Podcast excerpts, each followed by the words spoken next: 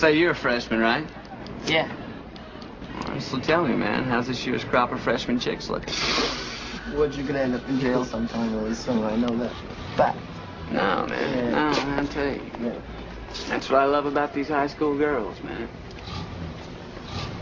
I get older, they stay the same age. Yes, they do. Yes, they do.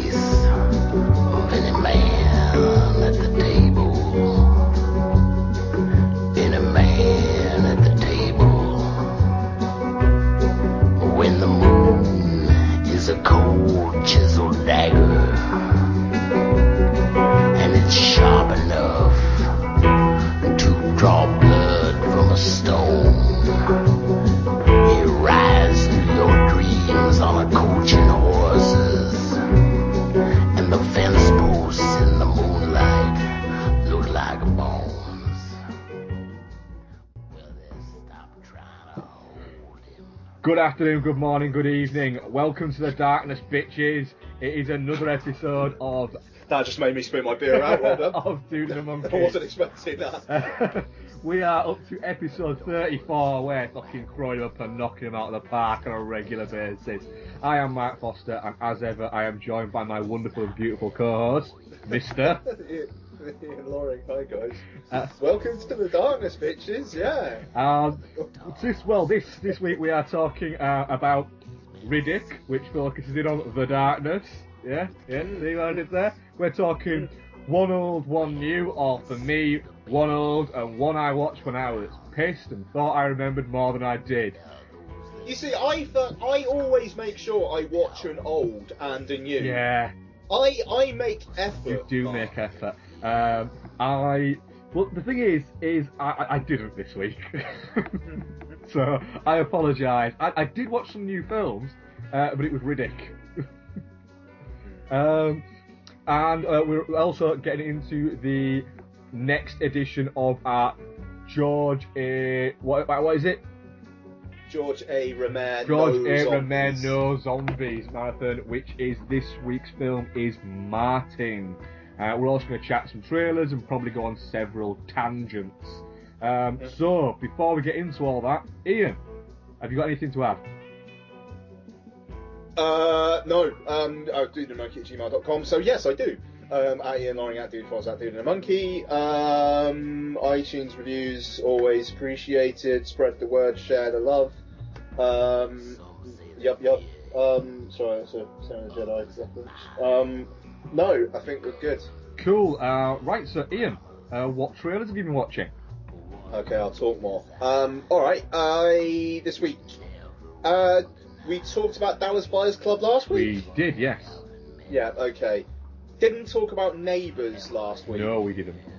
Okay, um, so Red Band, uh, the Seth Rogen, Rose Byrne, um, I think Dave Franco's in there, and uh, Zac Efron uh, film, which uh, it looks funny enough, I suppose. Um, we'll see. Um, I, I yeah, it doesn't look like it's going to be one of Seth Rogen's great ones, but um, I, I I'm up for um, taxi driver impressions and um, baby danger. Um, so what? Even maybe I shouldn't say that in my position. but, um, but uh, yeah, no, it, it looks funny enough. Um, I watched uh, the trailer for The Double, which is the Richard Ayoade um, film. First tangent of the episode. Richard Ayoade's taken over Gadget Man on Channel 4. You can watch it on 4OD. I very, very much recommend it. It's Gadget Man, where the Steve, like that Stephen Fry did last year, but with Richard Ayoade being insanely dry through the entire thing and seeming like he maybe doesn't want to be there. It's it's very very very funny. Um, but yeah yeah the double uh, looks very interesting. Uh, the the trailer I think Brad said um, uh, that the trailer looked very a serious man. Uh, in its kind of in its construction and its use of music, which I um, which I agree with. Um, I'm I'm I, I'm very intrigued by that, and it's an interesting cast as well. And it's uh, it's nice to see the girl from Submarine in it. Um, I'm hoping the boy from Submarine is not in it. It's it's funny, like that boy from Submarine. I mentioned him negatively when uh, when I was on Twitter about um, come come comes a bright day. I think oh it was yeah, called yeah. because I watched that film and it was fucking bobbins. Um, and he then followed me on Twitter, and I, I last did a little follower looky through a couple of weeks back, and he was still following me. And it's just like the only thing I've ever said about him on Twitter was negative. So what the fuck? Um, but yeah. So anyway, uh, the double uh, looks looks very interesting, very intrigued, and word coming out of Tiff says it's solid, so great. And um, I'll cross over with you because uh, I know you've seen this one, RoboCop. I'm. I, I, I will say I went into the trailer thinking it's uh, uh, Jose Padilha um, directing it. The cast is solid. Why not give it a go?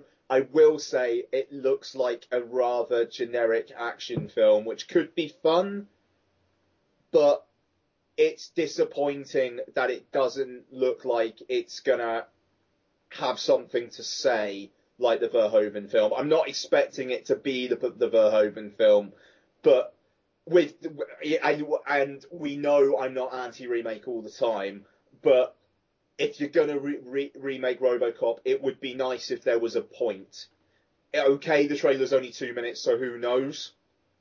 But I don't see anything in there. But uh, passing over to you, Mark. I know you enjoyed it more than I me. did. I, I thought the trailer looks looks looks pleasing. I like the fact that they're focusing a little bit more on the construction of, um, or in the trailer they are. Uh, based on the trailer, they're focusing a little bit more on the construction of the RoboCop. Um, I a complaint I still have uh, one about the trailer and two about the the ideas of the film itself is one I don't like the look of the way that he's um, he becomes a an option for the RoboCop um, program. We'll say. Uh, you know, Well, I, I, I mean, I, if it's in the trailer and people are listening to the trailer section, you know, if if you if you don't want to watch, if you don't want to know anything about the RoboCop trailer, I'm kind of hoping you you've skipped this already. But if not, skip this. yeah, skip this. because you know because it is in the trailer. I will agree. I find that incredibly lame. and and the, my issue with that is because I'm I was actually really really looking forward to this, this this remake. I think it's a film. I don't think in any way it's going to be better than RoboCop, but I think it's a good idea to then look at, you know, almost 30 years on, uh, and see Yeah. what we can do with it now. You know, ones with different politics in the air, but that that are following suit of the politics that we had around the late 80s. And also look at it that way, but then and the director, you know, I love the Elite Squad films, great films, and it's got a very interesting cast. But then when they came out at Comic Con and said that it was going to be a PG 13, 12A, immediately you kind of you drop a little bit and like, all right, why? It's a ro- you you're remaking RoboCop. Why why hamstring yourself by committing to a to a certain certificate? And yeah, part of it will be well, not not part of it. It's financial. All of it's financial. If you were to sit down, I, I don't believe for a second, if you were to sit down, Jose Padilha, and say, "All right, uh, RoboCop, what do you want to do with it?" and he's going, to "I want to make a family action movie." He's not going to have said that. I want to make RoboCop free. Yeah, it, it, that's not what he's going to have done. Now, I might, we might be looking too far. It's a two-minute trailer, and it is a certificate. You can make a good action film and not have it be a an R-rated movie or a 15 or an 18 movie. I, I, the thing, the thing is, and also, I don't think they've said specifically 12A. I mean, like just because it's PG-13, a lot of PG-13s turn out to be 15s over here. I think that it'll end up. I, I- can't see it being anything. I, I, I agree. I'm playing devil's Yeah. advocate. though. Um, but then again, it, it's it's all we'll wait and see. I don't want to start shitting on a film's trailer because I actually like the trailer. I think I like to see Michael Keaton in stuff, and he was in the trailer quite a bit. You know, and I like the fact they're going to explore that aspect. I like the way that they, in the trailer, they've explained the the suit change. I thought that was clever. I did actually smile at that bit. I yeah, the humanising of Murphy, Is I'm not into. no, but then again, I I, I don't know. It, it's it's all, it made me a little bit more interested because that that kind of taken away my my violence, my hyper violence, and my gore and stuff like that. That taking away of that did dampen my my sort of the euphoria I had for this, for this because with the directors and the story and the cast, I was very much looking forward to it. But now with the trailer, it has kind of lifted me again quite a lot. To be honest, I'm actually I'm I'm again I'm really looking forward to this film. It might be absolute bobbins, but it but I'm I'm still holding out hope because of how good the Elite Squad movies were. Yeah, I mean, the, only thing that worries me is um, I can't remember who it was who was being interviewed um, around the time this was being made. It, it was somebody. It's it's a filmmaker who's close to Padilha, and I want to actually say it's Alfonso Cuarón, but I might be wrong. Um, but he was saying that he was having a really tough time on it because the studio weren't letting him do what he wanted to do, and the studio were basically, we've hired you to make a blockbuster action film, you're going to do that. And Padilha wanted to do something else. And I know um, Stuart Barr, Max Renn on Twitter, um, uh, was saying that he was interested in kind of like the shots that were insinuating there might be some drone warfare type stuff going on. I can't help but feel all these kinds of things are things that Padilha like want that there, there are going to be elements that Padilha wanted to explore further, but in the finished product they they they'll come across more as affectations. I'm I'm loading an awful lot based on a two minute trailer, but this kind of it, this kind of furthers along my fears about the film. I suppose. Yeah, and one thing I did pick out of the trailer that, that I, I particularly like the idea of, except is there's there was a lot of the the politics of the ideas of RoboCop were kind of thrown in the trailer. There was a lot of people stood around talking about it, which there was a lot of that in uh, the second Elite Squad movie. You know, there, there was a I, I need to see that. I, You- I, I've seen the first Elite Squad, which I like, really, really like. I've yet to see the second. If you liked, if you liked Elite Squad, you will love the second. It is brilliant. Um, and but there's a lot of that in it. There's a lot of um, talk-worthy tension. It's not as bombastically violent. There's a lot more sort of thought into it. It's still got those quick bursts. But yeah, it's, it's, I'm hoping that there's, that there's enough of Padilha there to give us something brilliant. But it might be total. It might be a total wreck. I, I'm I'm I'm totally I'm totally gonna go in in a I want to enjoy this frame of mind. Yeah. Bel- I mean, be- believe me, I will. I'm not gonna go in saying, oh, this is gonna be fucking shit. Uh, you know, I, I I just I I'm not a fan of the trailer, and it I don't think it bodes well. But I'm I'd be more. I'm not gonna be fighting it if I'm enjoying the film in the cinema. Cool. Anything else you've seen? Uh, no, man, I was just kind of crossing over to Cool. you. so- Uh, I saw the trailer. I saw. I saw uh, before Riddick. I saw two trailers for Rush that makes before sense. one film, which was cinema managers programming the, the, the thing and not really paying yeah, attention. two trailers for sense. Rush and an introduction to one of the trailers to Rush from Ron Howard. What was the uh, what was the cinema chain name and shame? Uh, View. yeah, that's View. Um, I, I also saw a trailer for the Call. Uh, oh, the fucking yeah, the Halle Berry which is, film. am, am I right in thinking that's a WWF movie? Uh, I, I think it Yeah. might be. I, I thought I thought you were going to say, am I right in thinking it's a Brad Anderson? Oh, eh, uh, well, well, I think we've established that Brad Anderson just doesn't care anymore. I mean, what the shit? I mean, because Session? Nine was brilliant. Um, Session Nine was great. Um, uh, Trans Siberian was, was, very pretty good, yeah. solid. Um, the Machinist is very good, but then what was? Vanishing on Seventh Street, which was fucking terrible. Um, I mean, he directed a fair few episodes of Fringe, which I Yeah, liked. He did. He, apparently did a good job of that, but this just this looks awful. The call. I mean, it Hmm. looks really bad, and it's like Halle Berry's gone. All right, nobody gives a shit about me anymore. What did I look like 20 years ago? I've got to get back to looking like that, and then I've got to star in a WWF movie. Yeah, and I mean, like, it, it, it, I mean, for, for non-UK listeners, yes, we are talking about the Halle Berry, Berry film, as you just said, because it, came out in the US fucking months ago, and it comes out over here in a couple of Fridays' time. Ah, that, it, it's uh, it seems a strange one. Uh, what else was it? Oh, and I'll go. I'll go. I'll go back to the start. I'll I'll take us full circle. Um, I saw that you'd um, watched trailer for the Neighbours, um, so I gave it a go. Uh, funniest trailer I've seen in ages. Um, I'm hoping that this will make everybody appreciate the wonder of Zephron. I'm I'm I'm a Parkland aside. Yep. Because no, he's not the doctor who tried to save JFK. No, he's not. no, he's not. Um, I, I'm fine with Zac Efron. Um, I thought he was damn solid in Me and Orson Welles. He was, yes. And he was fun in Liberal Arts, so why not? And in this, I think it looks like he's he's going to explore his his, his funny side. Um, Uh, d- do you- sorry, have you on. seen the TV spot for it yet? No. There's a TV spot that is basically bits of the trailer, but it starts out, you know, like a lot of like the Seth Rogen and the Jonah Hill films. They have a bit where they introduce the trailer essentially. It's Seth Rogen stood there, stood next to Zac Efron uh, without a sh- who's not wearing a shirt. And Seth Rogen starts out the film, and Zac Efron interrupts, and Seth Rogen turns around to him, looks at him, and goes, "Zac, Zac, what did we talk about?" And Seth Rogen says, "I've just got to stand here without my shirt on and keep my pretty mouth shut." and it's just a trailer. You're thinking this kid has obviously got a bit of a sense of humour about himself, and the the welcome to the darkness bitches. I, I I I could literally watch that over on repeat, probably for the rest of my life.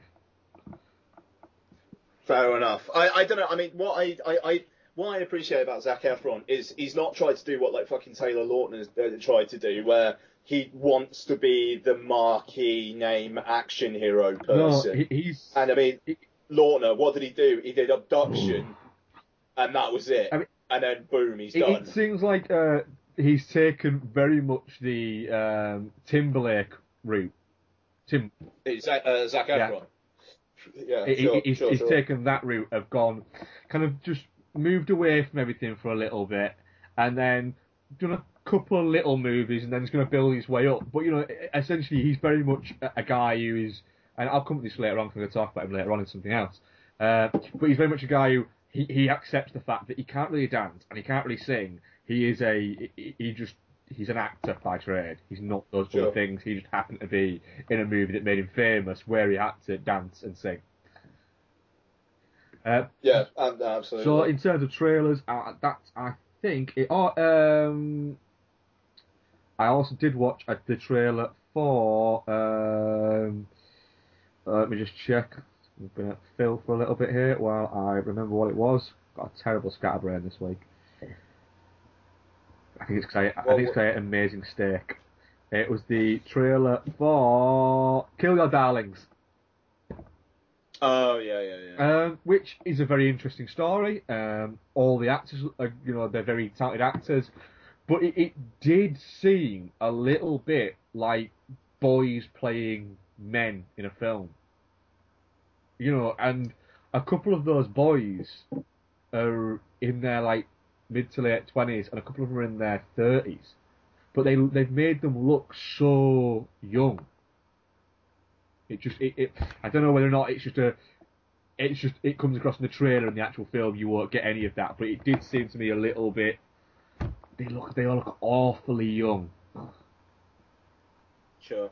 Uh, other than that, no, not seen not seen anything. That's been quite a good week. I, I, I haven't seen the trailer for Kill, Kill Your Darlings, Looks- so I didn't look- have anything to add. Uh, sorry. looks solid. Looks looks looks good. You know, you've got some. Okay. You know, Daniel Radcliffe's in there, uh, Danny DeHaan's in there, uh, and Ben Foster's in there. So you've got I, li- I like me some Dane DeHaan. I, Yeah. I like me some Ben Foster. Um, uh, sorry, I was going to say something that I, I better not. Um, I, I was just speaking on the phone with uh, with Brad uh, at Mr. Bontacode on Twitter, and he, he referenced Ben Foster um, with regards to something, but I'll um, I'll go no further. But um, I'll, I'll tell you on the, via the magic of Skype chat. cool. But um, yeah, no, I, I, I, the cast is great. Dane DeHaan, yes, yeah, fine. But I don't know, I just haven't had the wherewithal to get to the trailer yet. Yeah.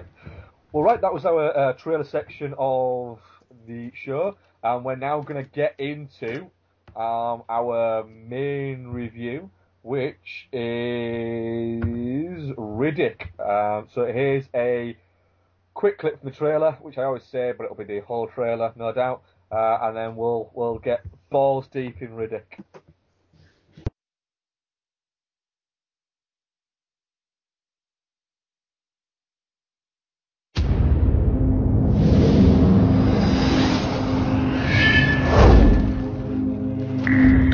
How many times I've been crossed off the list and left for dead. So this, this ain't nothing new. Bounty hunters. I've been hunting Reddy for 10 years. He's the most dangerous man we've ever tracked. Bounty's been doubled. I've come to collect your head in a box, right here. So yet again, we play for blood. This is a man who sees in the dark. So watch out for surprise attacks. What is it?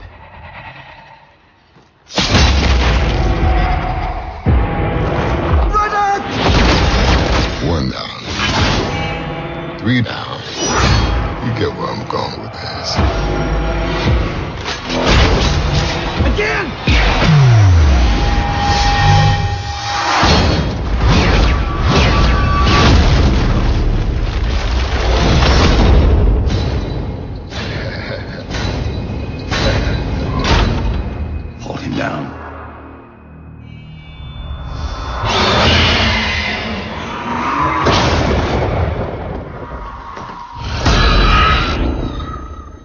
Happening?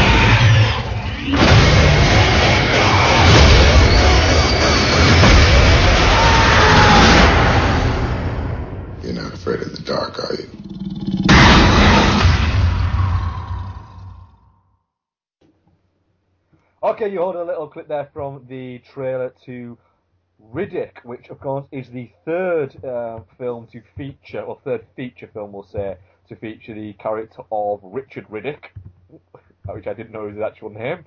Um, Richard B. Richard Riddick. B. yeah. Riddick, yes. Um, following on from the, I think we can call it a cult film, can't we? Pitch Black. Well, Pitch Black, God, yeah. yeah, Um, 2000, you know, so 13, 13 years old.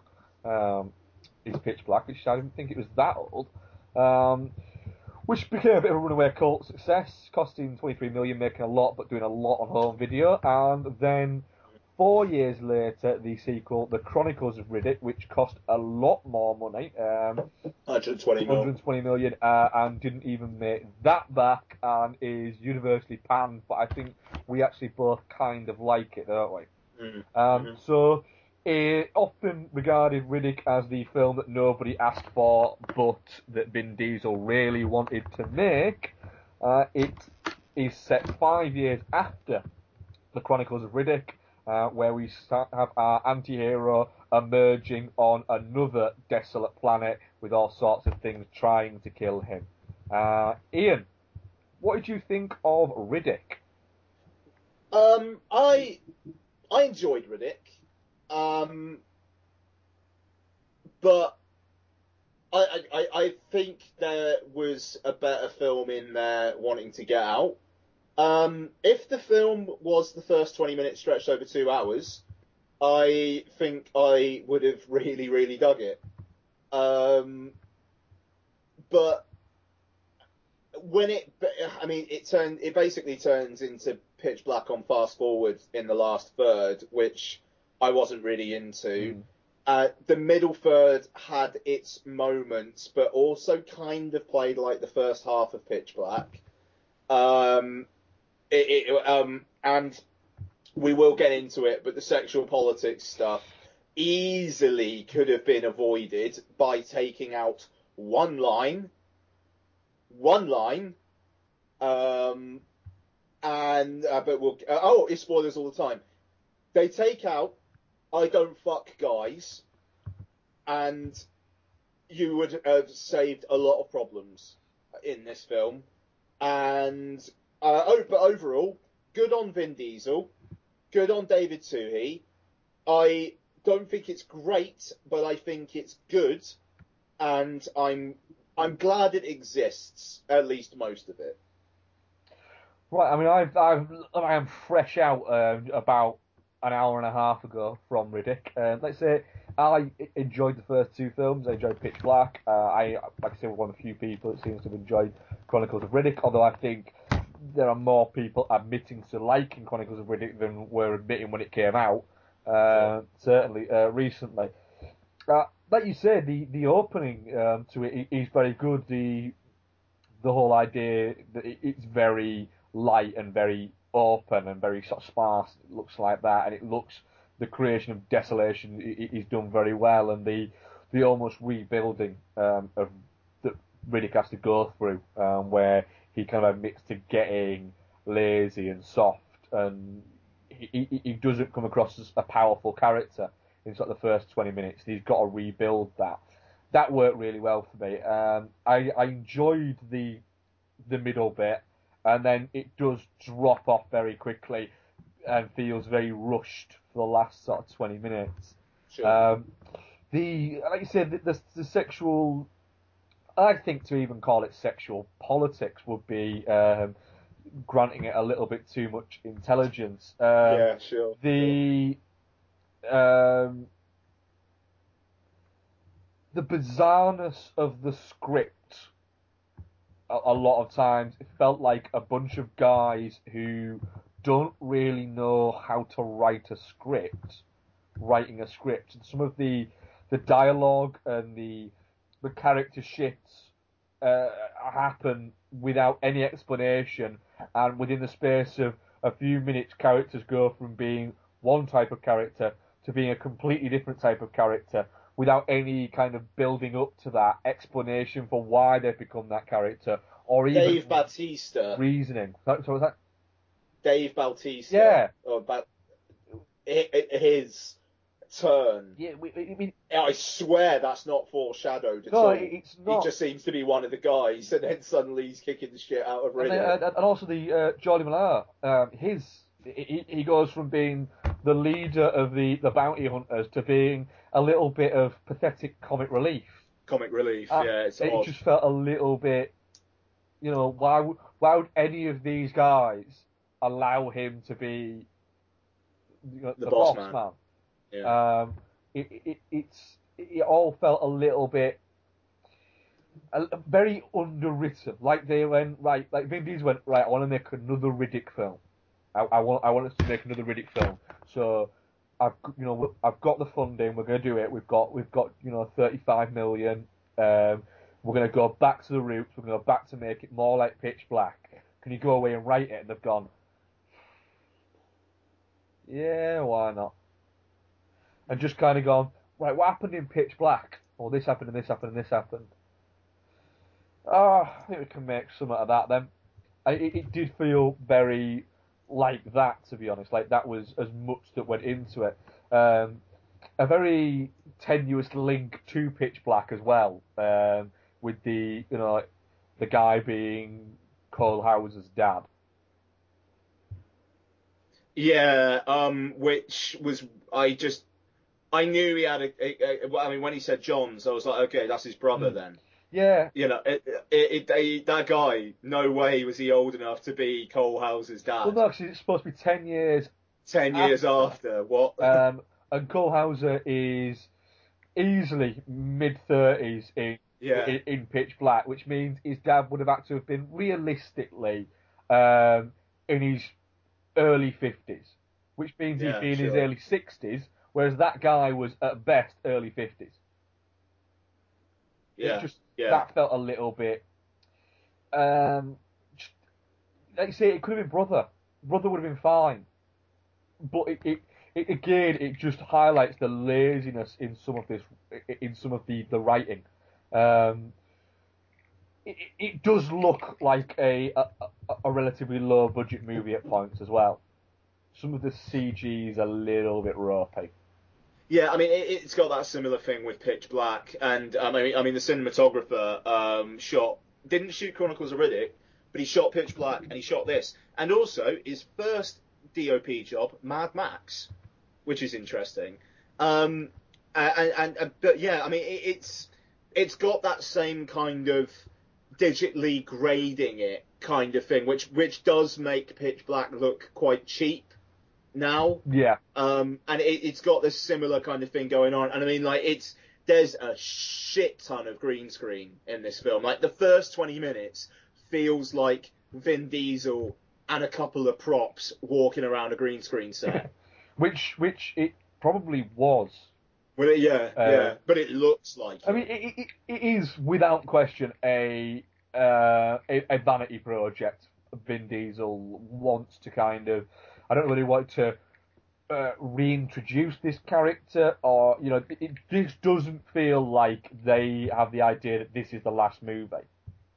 This feels like them trying to almost kind of like reboot Riddick in a way, but still have it as being the third film of the series. It, Well, yeah, I mean, it, it looks basically the ending of this film looks like if if it went well, it would be back to Planet of the Necromongers Yeah. to battle Karl Urban. which, which yeah, which, which you know, it'll be we'll we'll have we'd have Pitch Black, Chronicles of Riddick, and then Riddick, and then Chronicles of Riddick Two, Yeah. almost, uh, and it, Yeah. it'd work a little bit like that. Um, let's get the the, the, the, the, sexual politics bit, and then we can get away from that and get back to back to the other bit. What, what, it, did you find that it felt a little bit? It came out of nowhere. Well, y- yes, because it, it- it's not there because you. I haven't watched the Pitch Black Chronicles Riddick recently, but you have watched them recently, haven't you? Yeah. It- Yeah, there's yeah, yeah, nothing like that in the first two movies, is there? well, no, I mean, like him saying that he's going to go balls deep into her, uh, like if she asks nice or whatever. But it's not, not, not that. I, I'm, I'm going to go balls deep in her, and she's going to ask me to do it. She's going to ask me sweet or Yeah. something like that. Yeah, it, it's the, the thing is, I mean, with Pitch Black, Radha Mitchell and him have a bit of chemistry, and it does kind of look like they're going to hook up until um, she's killed off right at the end. Um, and then in Chronicles of Riddick, it the, the thing is, it's kind of like the the girl who was um, Jack, but then she's whatever the fuck she's called in Chronicles of Riddick. It kind of looks like there might be something there, but then she fucking dies at the end of Chronicles of Riddick. Um, so it, it's there, there is none of that, and it's it's the cheapest. It's the cheapest way of him still kind of being a bad guy. But the, the, the thing that I found weird was in my screening, that line got laughs, like big laughs from a lot of the audience. Deep one. Yeah. Yeah, and, and I think that was the intention. It, that it was going to be, it, it was going to be funny, and like when he grabs her ass at the end, you know. But it just, it's weird. I mean, it's funny. I saw somebody on Twitter say that it's almost as if Vin Diesel is trying to single-handedly um, uh, take away the rumors about him, uh, which, which um, I, I, I, in a way, I can see. Frankly, he's trying to be Studley, and you've got that shot earlier on of like the, the, the four women in bed or the three women in bed with him, you know, and uh, like their tits out saying "come back to bed." It, it just. It's it's weird, and I mean, like again, I, I I was listening to the Empire podcast earlier on. I think they make uh, they make a good point that if this film wasn't independently financed, and if a studio actually were involved at the script stage, somebody would have been like, "Hang on a second, that's a terrible idea." Yeah, yeah. you know, but because it's like two producers, like one of them being Vin Diesel and David Twohy, then it, it, it gets in there and it's being seen as a way for Vin, like for Riddick to be a badass or whatever, but it's just grubby. Yeah, grubby. I think is is, is a right way to describe it. it. It feels completely out of context for the rest of the the series. Essentially, really, it, it just doesn't feel like it's there, and there's a little bit of it, it, like, yeah, grub is the the right word to describe it, and I don't know. We seem to be getting a lot of grubbiness in in movies this year. It seems to be a bit of a grubby year where there's little little um, affectations in films now that are, are this year that you kind of go, that didn't even need to be there. Yeah, I, it's. The, the, the, I mean, the thing is, I, I, I can see. I, I mean, I can see from Vin Diesel's point of view why what like he's got to have like there's got to be some woman in there that he can have chemistry with, but just don't have the line saying, "I, I, I don't fuck guys." That's all you've got to do. Just have her be, just have her be straight and have her be into Riddick. Yeah. And I, I, you know, in a kind of a primal level, the balls deep um, line works, but because because she's a lesbian, uh, you know, I, I mean, like, and, and she's Katee Sackhoff, who's like been one of the, the, the defining strong female characters in pop culture of the last ten years. You know, I mean, like, I've like, Donna and I have only seen like, um, we're, we're about like twelve or thirteen episodes into Battlestar Galactica, but already she is like the toughest, most badass character in that film, but she, uh, in that show. But she's also hetero. You know, she doesn't have to be gruff and manly. She's just a badass woman. Yet in this, it's almost like they're equating badass to mean lesbian, but then lesbian is some sort of concept where lesbian can be turned. Yeah, it, it, it, it's very 80s, an idea. Yeah, and, and, I mean, like the thing, a lot of the film feels like a throwback to the '80s, and a lot of that is pleasing, Mm. you know. But there are dinosaur, poli- like, sexual stuff at work in '80s films that I mean, like you you can't really you I mean you can criticize, but they're of the time Mm. then. But you certainly can criticize the film being made in 2013 having uh, having things like that, and it does it does take away from the it does make me like it less. Especially when she's the only female character there. Well, yeah, because I mean you've got that other woman who's basically killed after she says about two lines. Yeah, I, I, I, the two of those essentially are please don't rape me. Yeah, yeah, yeah, yeah, yeah, yeah. Exactly. It, it's. I, I, I, I think that shit is embarrassing. But again, that bit, the, the woman bit, didn't even need to be in it. That girl getting shot. Yeah. What, what was it- the it- what was the point to show that Jordi Mollà was a dickhead? Yeah. Where we already knew that. we, we could have gathered that, you know, and he's a ruthless bastard. But then, two minutes later, he's he's comic relief. yeah. there was a lot of- yeah. It, it, it does feel, in, it, it did feel incredibly underwritten at points. Mm. Um, and the bits where there wasn't a lot of writing to do were the best bits. the first twenty minutes. Yeah, no, that's, yeah, no, absolutely. I mean, it's um, it it, just it, it it does kind of feel like they got the money together and it was like fuck, it's now or never.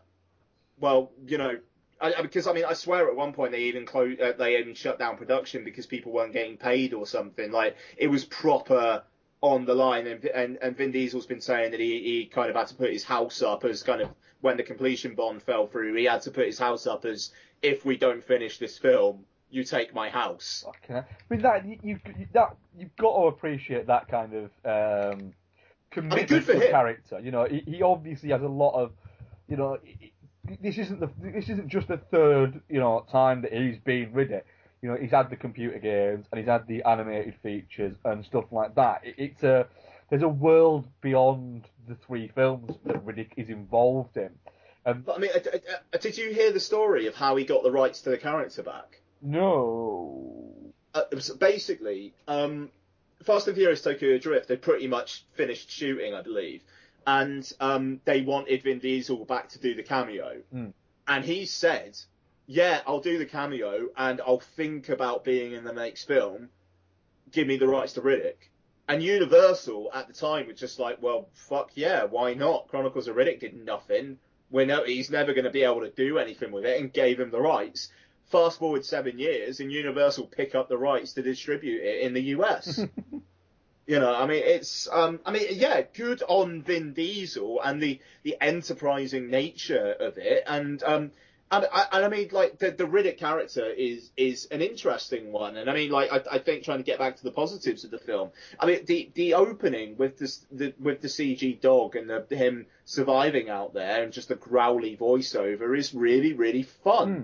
And and throwbacky, and you've got Graeme Revell who did the score for Pitch Black and Chronicles of Riddick coming back, and he's got that main theme from the first two films, but then with like with a bit of synthy stuff going on as well you know, and I mean, th- there are there are many moments of pleasure in this film. It, it it is just a shame that there are also moments of yeah, you could have done with like three more months developing it, and you could have done with count with cutting out I don't fuck guys. Yeah, and there was a couple of other bits where you kind of where it, it felt like it was it was reaching it. I mean, the, the the fact that, that Riddick goes to meet them to try and kind of parlay some kind of deal, and it's hmm. like he, he's he does this a lot. He gets caught a lot in the in the films, in all three of them. He, you know, for such a badass, he does get caught a lot and make a lot of stupid mistakes. Well, yeah, I mean, he's a, he's a very, very imperfect protagonist, Yeah. but that's what well, that's one of the that's one of the interesting things about him, the fact that he does get into these situations, and yeah, he'll get out of them, but I, I it, it's.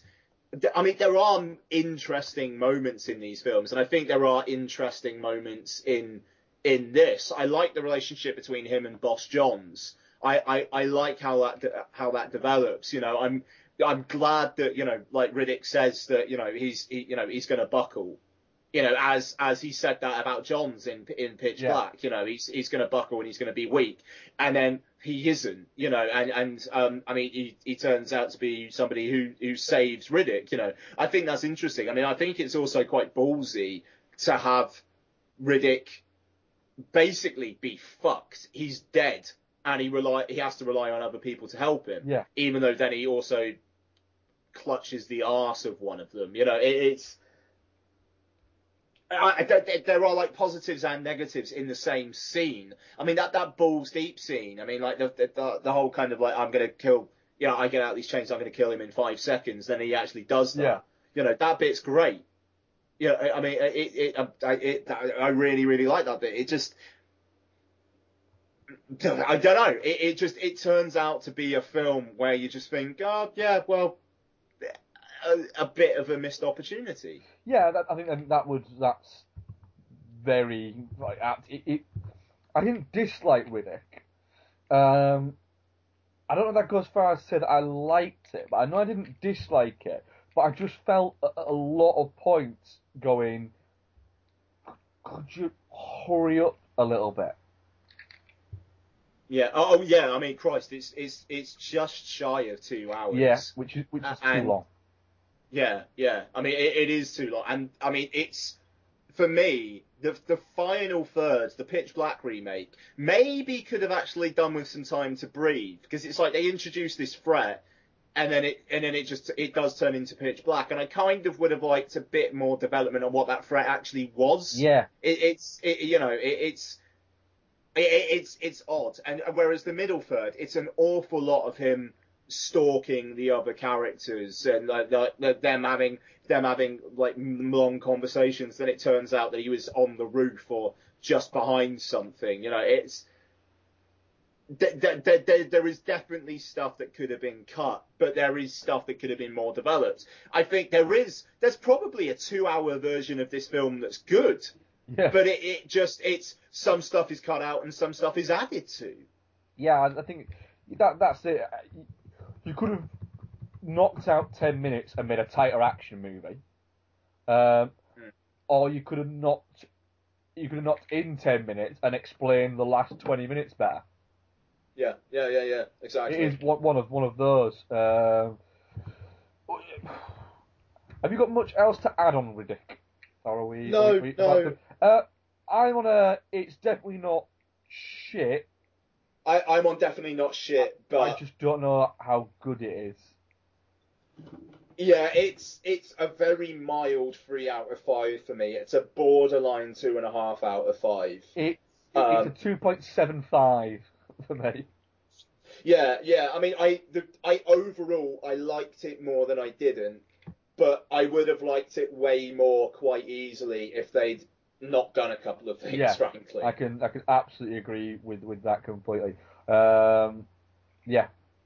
So that was uh, Riddick, which we kind of neither of us loved, but neither of us disliked. Um, No way, nowhere near bottom worst of the year. Oh God, no. But Jesus, like not even, probably not even going to approach my like my top seventy-five at the end of the year at the same No, time. mine, mine not either.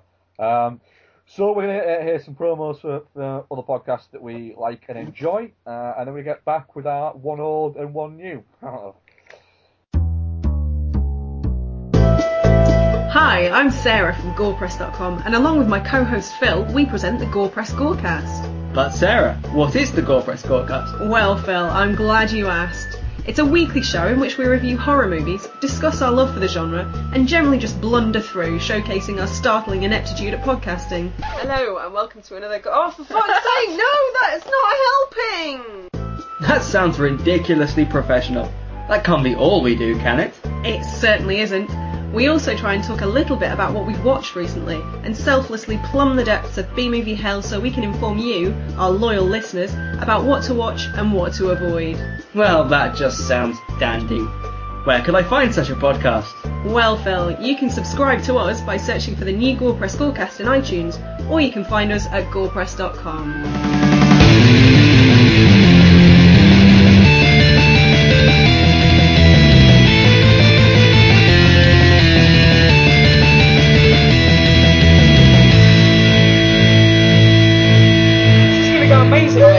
so much knowledge about this film.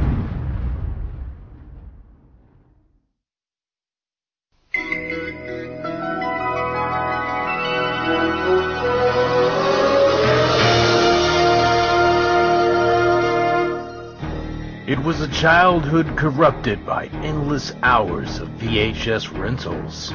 We're sick, demented shit. You'd love it. In his most formative years, he had seen it all. I can handle anything. Action,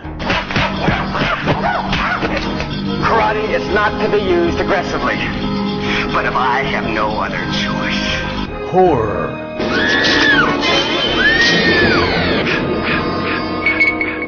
and romance. Now he's decided it's time to go back. For just one more adventure. Humans are such an easy prey. Noel Meller presents You're the problem, you little shit.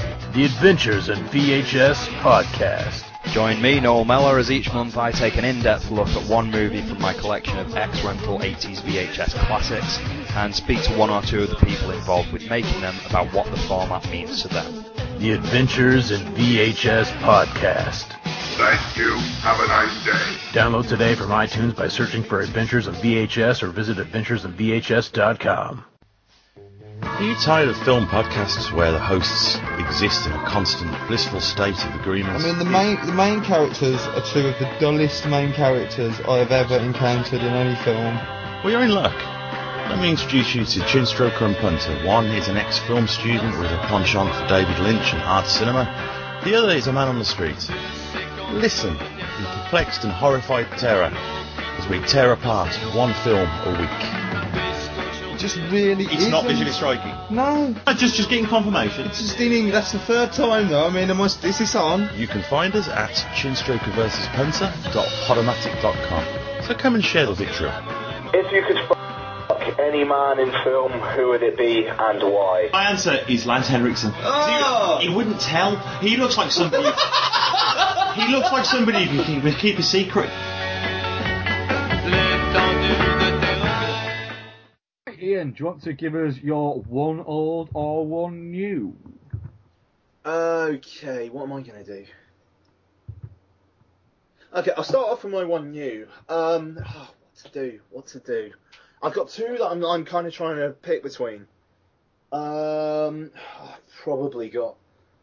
All right, I'll just I'll just say briefly. Um, I watched Simon Killer, um, directed by Antonio Campos, starring Bra- uh, Brady Corbet. Oh is yeah, that his name? yeah.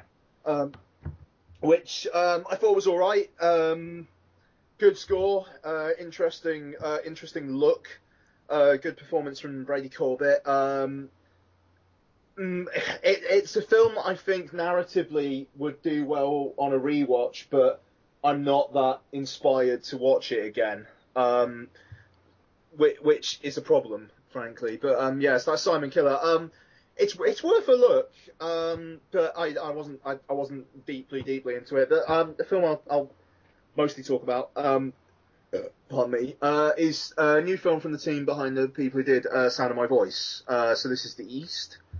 Um, have you seen this I? I've not. I've got it available to watch. Yeah. Yeah, yeah. Okay, so this is um, directed by uh, Zal Batmanglij. English. Gle- yeah. Glitch. Uh, yeah, um, which is a fantastic name. Um, he also directed Sound of My Voice, stars Britt Marling. Um, she wrote it as well. I think she wrote it with him, maybe, or wrote it by herself. Yeah. Yeah, yeah. So it's uh, Britt Marling is um, she works for this uh, security firm. Uh, she's ordered by a bo- uh, well, she gets a job, uh, an assignment by a boss played by Patricia Clarkson to infiltrate a uh, group of um, political subversives who are planning free jams to um, kind of sabotage big um, corporate companies doing bad things. The East are led by Alexander Skarsgård, and um, Ellen Page is his right hand woman person who doesn't really trust Britt Marling's character. Um, yeah, so I mean, I so I was not into Sound of My Voice. I thought it was very um, twee, kind of. I, I just like kind of very, very, very indie styled, but the kind of the worst, the, the the worst thinking of of the word indie. Um, uh, kind of another Earth kind of went in that direction for me as well, frankly. Um, she like Britt Marling, she's a very very self serious actress who doesn't seem to be capable of smiling. um, and, and I mean she kind she kind of bugs me if I'm honest. Um, and th- th- there's messaging in in her films and kind of like they're they're trying to aim for deep kind of a, a deep thinking, but they I, I, but they're they're very very blunt in how they do it, and and the East is that. Now, I mean, I will say it's better than Sound of My Voice. Uh, because I think uh, uh, largely because the cast are better. I mean, um, you've also got Toby Kebbell in there as well, um, who's very very solid in this. But I mean, Alexander Skarsgård, he's got the the charismatic like way of him where he is, you know, frankly, he's an attractive man, um, and like people, I, I, I, I, quite like watching him with his shirt off. Frankly, Oh, he- you know, he's, a, he's a very handsome, handsome chap. he's he, yeah, he's a good looking he's a good looking dude, so good on him, and you could see why people would kind of get behind him. Um, and I mean, Ellen Page is is good. You know, I, I, I like Ellen Page. She's a bit she's a bit going down the road of Britt Marling and the kind of the self seriousness, but she also doesn't You see, uh, a lot of the time I, as well. I'm not a big fan of it. I think she takes herself incredibly serious.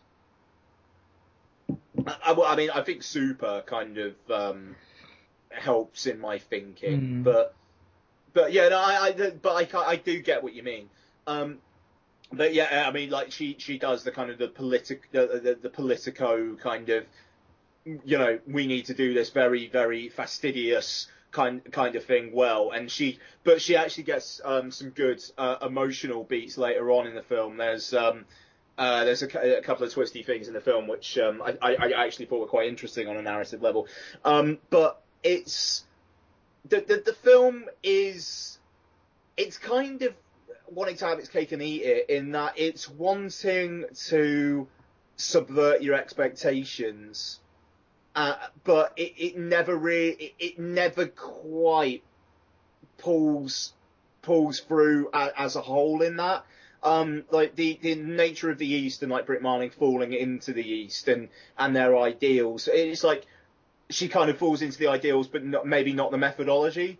Um, and, and it, it's the kind of the, the how you go about achieving your aims and how that affects the effectiveness of them uh, there's an interesting discussion there, but then there's kind of like a kind of a series of images during the um, the credits, which very much have a, a, a you know a, this is what uh, this is what this is kind of a thing. It doesn't leave it am- ambiguous. I mean, one of the things I most liked about Sound of My Voice was actually, in a way, thinking about it now, you know, I might not have said it at the time, the ending of the film, which is very ambiguous, and you're not entirely sure what's ha- uh, what's actually happened, and that is interesting. Here, it, it is kind of ambiguous, but then it, but then in the last like two minutes isn't, and uh, that that's it's kind of a shame. Um, because it would have been stronger if it did. And um, but I mean, it, the, the, the kind of the messaging of the film and the bluntness of it also has a negative effect on on the narrative. There's um, that I'm not, I won't get into spoilers, but the last scene between Britt Marling and Patricia Clarkson is laughable. It, it's it's it, starts off in a in a very tense way but then it just gets stupid. And the reason why it gets stupid is because Batmanglij and Marling want to hammer home a particular environmental point. And it's just like, oh my god, you've got to be fucking kidding me. You're going to do this now? Um, if, if anyone's seen, if anyone's seen it, I'm hoping you'll know what I'm referring to. But it's, um, yeah, I, I it, the, I mean, the, the, there are individual scenes that are tense, um, and it doesn't. In term, in terms of some roads, it, it, it, doesn't quite go down where you're expecting. There's kind of revelations that you expect that kind of happen, but not in the way that you thought they were going to. And the film, it, kind of plays around with you in that kind of way, but the, it's like the individual bits just kind of dampen the overall effective, effectiveness of the film. And I mean, it, it's a film that I don't think anyone's raved about the East. I don't think anyone is like has has stood up and said the East is one of the best films of the year or anything like that. But I don't think anyone said the East is one of the worst films of the year. It just ends up being a film which just kind of it it, it, par- it passes the time, you know, fairly well. But I I, I still I still look at it and I look at Another Earth and I look at Sound of My Voice and I think, why are Fox Searchlight so into what these people are doing? I don't get it. And it's it, it's I, I, I I'm not on the Britt Marling train and I wish she'd fucking smile.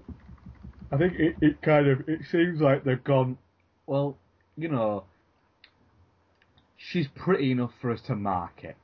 It wouldn't surprise me if that was as base as what they were doing. Yeah, I mean, I, I kind of agree with that, and I like the fact that she doesn't ever really use her looks in her films. And I mean, like in Another Earth, she's playing a character who's incredibly damaged, Mm. you know. But I, I, I, I, I like that about her. But it always feels like she's got some sort of point. It, it, I, I mean, I haven't seen these, so I can't comment. But making a, a film that attacks uh, multinational corporations and tries to have that political sway whilst also being backed by essentially what is Fox. Fox Yeah. is Yeah, a little bit like, oh fucking come on.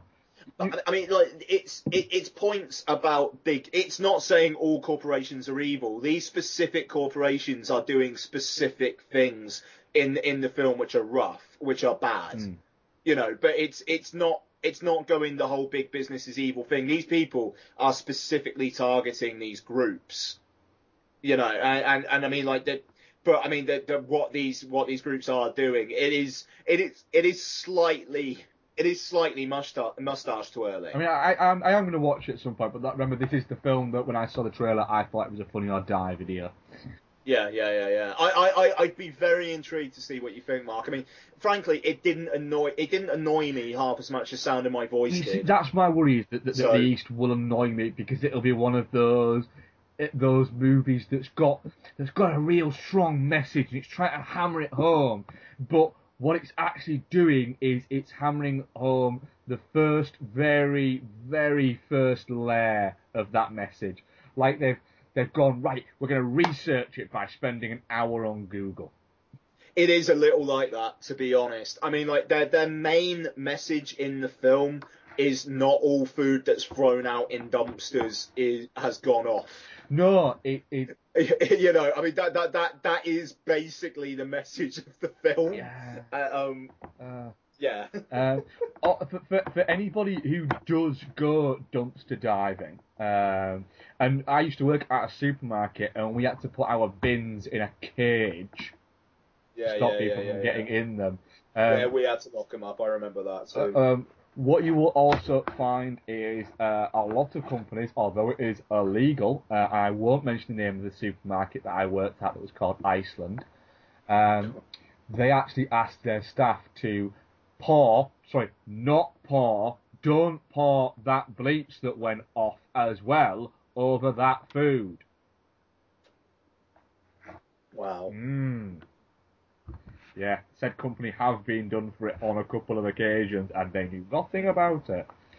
Mm. So yes, uh, I, I I will get right watching these because I'm very curious about it, and of course, got Patricia Clarkson in it. She's very good in it, actually. Um, I, I don't know. It just the the, the character. I, I will say as well. I, I will stop in a second, but the there are things in it where it again it kind of feels like Riddick in that it kind of feels like right we've got these people so we need to be able to shoot at this point because there are plot strands that kind of don't go anywhere and in a way I mean Ellen Page's relationship with uh, Britt Marling there's a lot of between the lines stuff which I actually quite like um, but then there's some stuff about Alexander Skarsgård's character, which is kind of picked up. It's kind of mentioned and it's kind of developed as a plot point, but then completely dropped.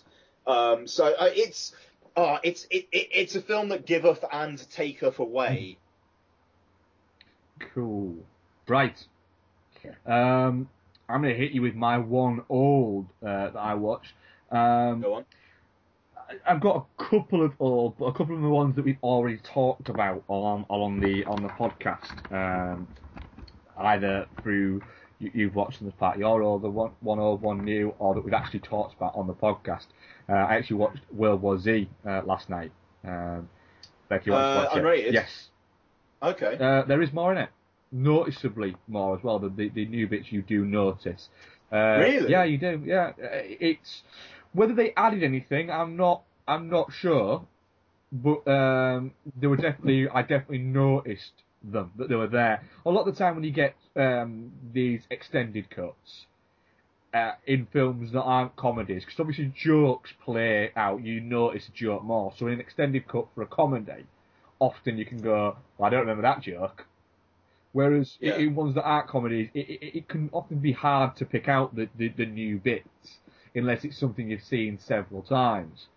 Um, so, but with, with World War Z, I did go to Becky a few times. That bit was new, and that bit was new. Uh, and there appeared to be a couple of bits that maybe weren't in it, that were in it. If you know what I mean. Yeah. Uh, I'm oh, I'm very intrigued. Yeah. Uh, there's nothing like major, but there are a few little bits, a few little sort of like 30 second bursts where you go, that's new, and that's new. Um, it's still just spot out there. Well, War Z, um, still really enjoyed it the second time. Uh, the first hour is so much stronger than the second hour though. I like the Welsh lab. It doesn't play as well on the second viewing. We'll see. For me, it didn't. I, I, I- it, it, I, it will just forever be associated in my brain with people cheering when, when they say in the airplane that they're going to be going to Cardiff, Wales. Yeah. That was such a fun time in, in, in that screening for that. I, yeah.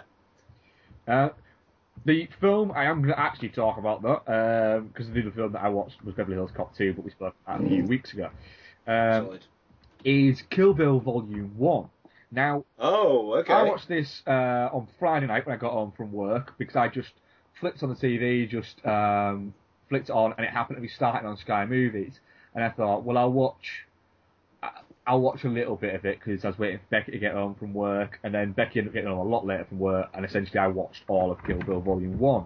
But what was interesting was this is the first time that I've watched Kill Bill Volume One on its own without volume watching volume two straight after since Okay. seeing it in the cinema.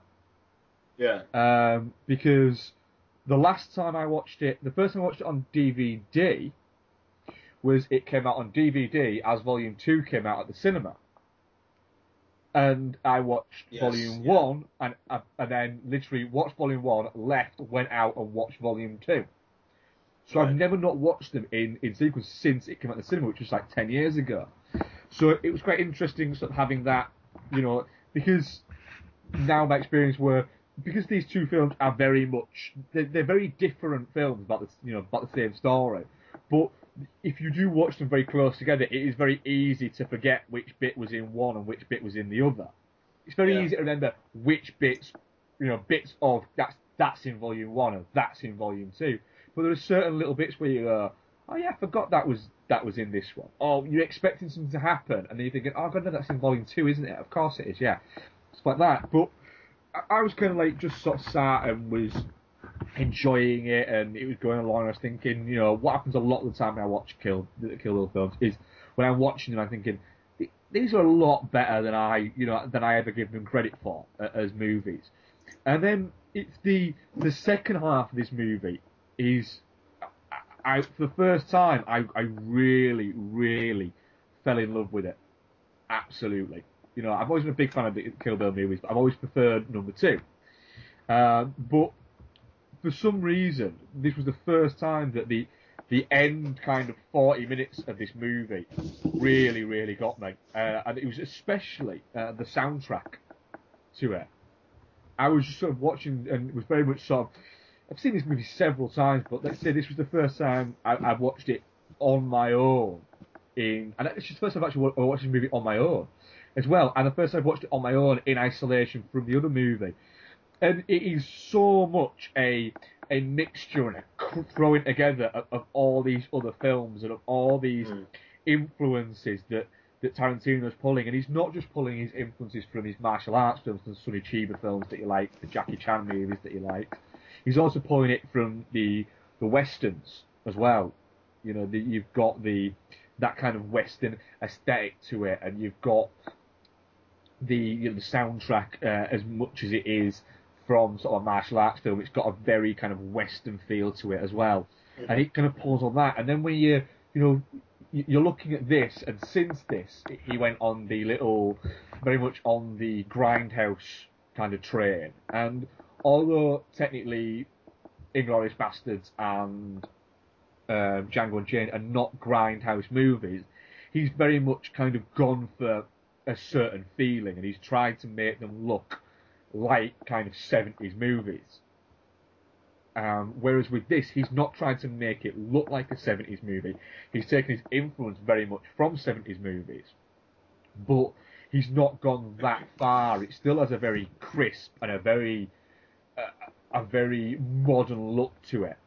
Um, Well, th- th- I mean, I mean, the thing is with the, the Kill Bill films is that it, is that it almost feels like it was Tarantino saying, if if if this is the last time I ever get to make a film, this is what I want to do. Like, Yeah. th- th- this is my putting all my eggs in the one basket. and, and there is, you know, to an extent that that that was what he was what he was doing. You know, now we see Tarantino has been again he's back to being bulletproof and infallible.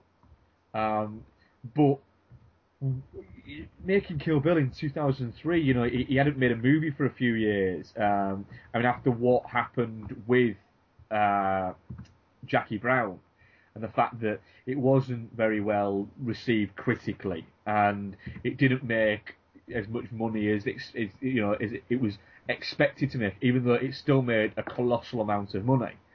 Uh, it didn't break that 100 million that everyone thought it was going to make. And he was quite bruised by that. It was the first time he'd had people not like one of his movies, although I, I do uh, really, really like Jackie Brown, and I, I did when it, when it first came out. But it was the first time that critically people kind of turned against him a little bit.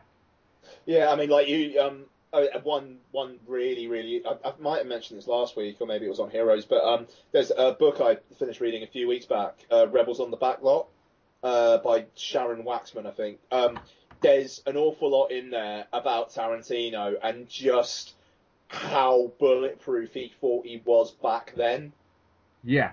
like prior to Jackie Brown, and how people made him feel like that. You know, that um, I mean, with I mean with Kill Bill, I remember, um, you know, ten years ago that when like Empire and Total Film were doing features about it, there was there was a sense that it was going to be something special, but the general air was this is Tarantino's last chance saloon almost. Yeah, which, is which is strange when you sort of Which is odd now. You know, when you- you, you'd never think. No, when, you when you fast forward, essentially, Tarantino is is is back to being bulletproof, and, and the you know the success of Kill Bill helped that. You know, he's he- he- now his his least successful film is, is Death Proof.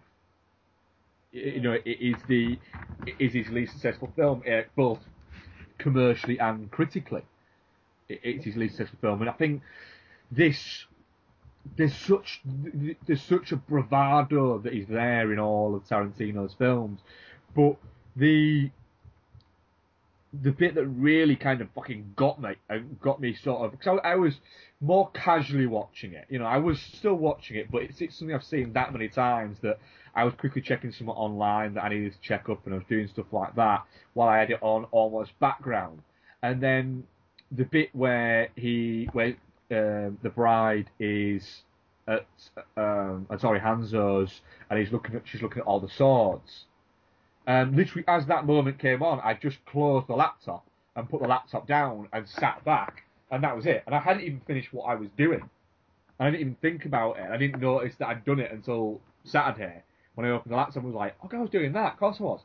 Um, but just in that bit, it, it just it pulled me back in, and it was I I was being reminded again of how much that that I adore this movie and why I'm watching it more often than I do. And it, a lot of the time, the same because my go-to Tarantino's are always Jackie Brown, Reservoir Dogs, uh, and now Django. And so I don't tend to watch uh, Pulp Fiction as much and the Kill Bill films as much. And they're always films. Whenever I'm watching them, I'm watching them going, "God, this is fucking good." You know, why? Why has it been three, four years since I watched this this film? Uh, and like tonight, I'm already thinking, "Oh, I could really watch Kill Bill Volume Two tonight," but Becky, you know, will want to watch Volume One first. Fuck it, I, I don't. You don't want to watch Volume Two. I, I, I, I really like Volume Two. Still, uh, I, I, I still prefer it. I I think you're mad. Um, I- I, I, don't I- hate I don't hate Volume Two, but I I think we've established that I am mad, that I do have terrible taste in movies a lot of the time.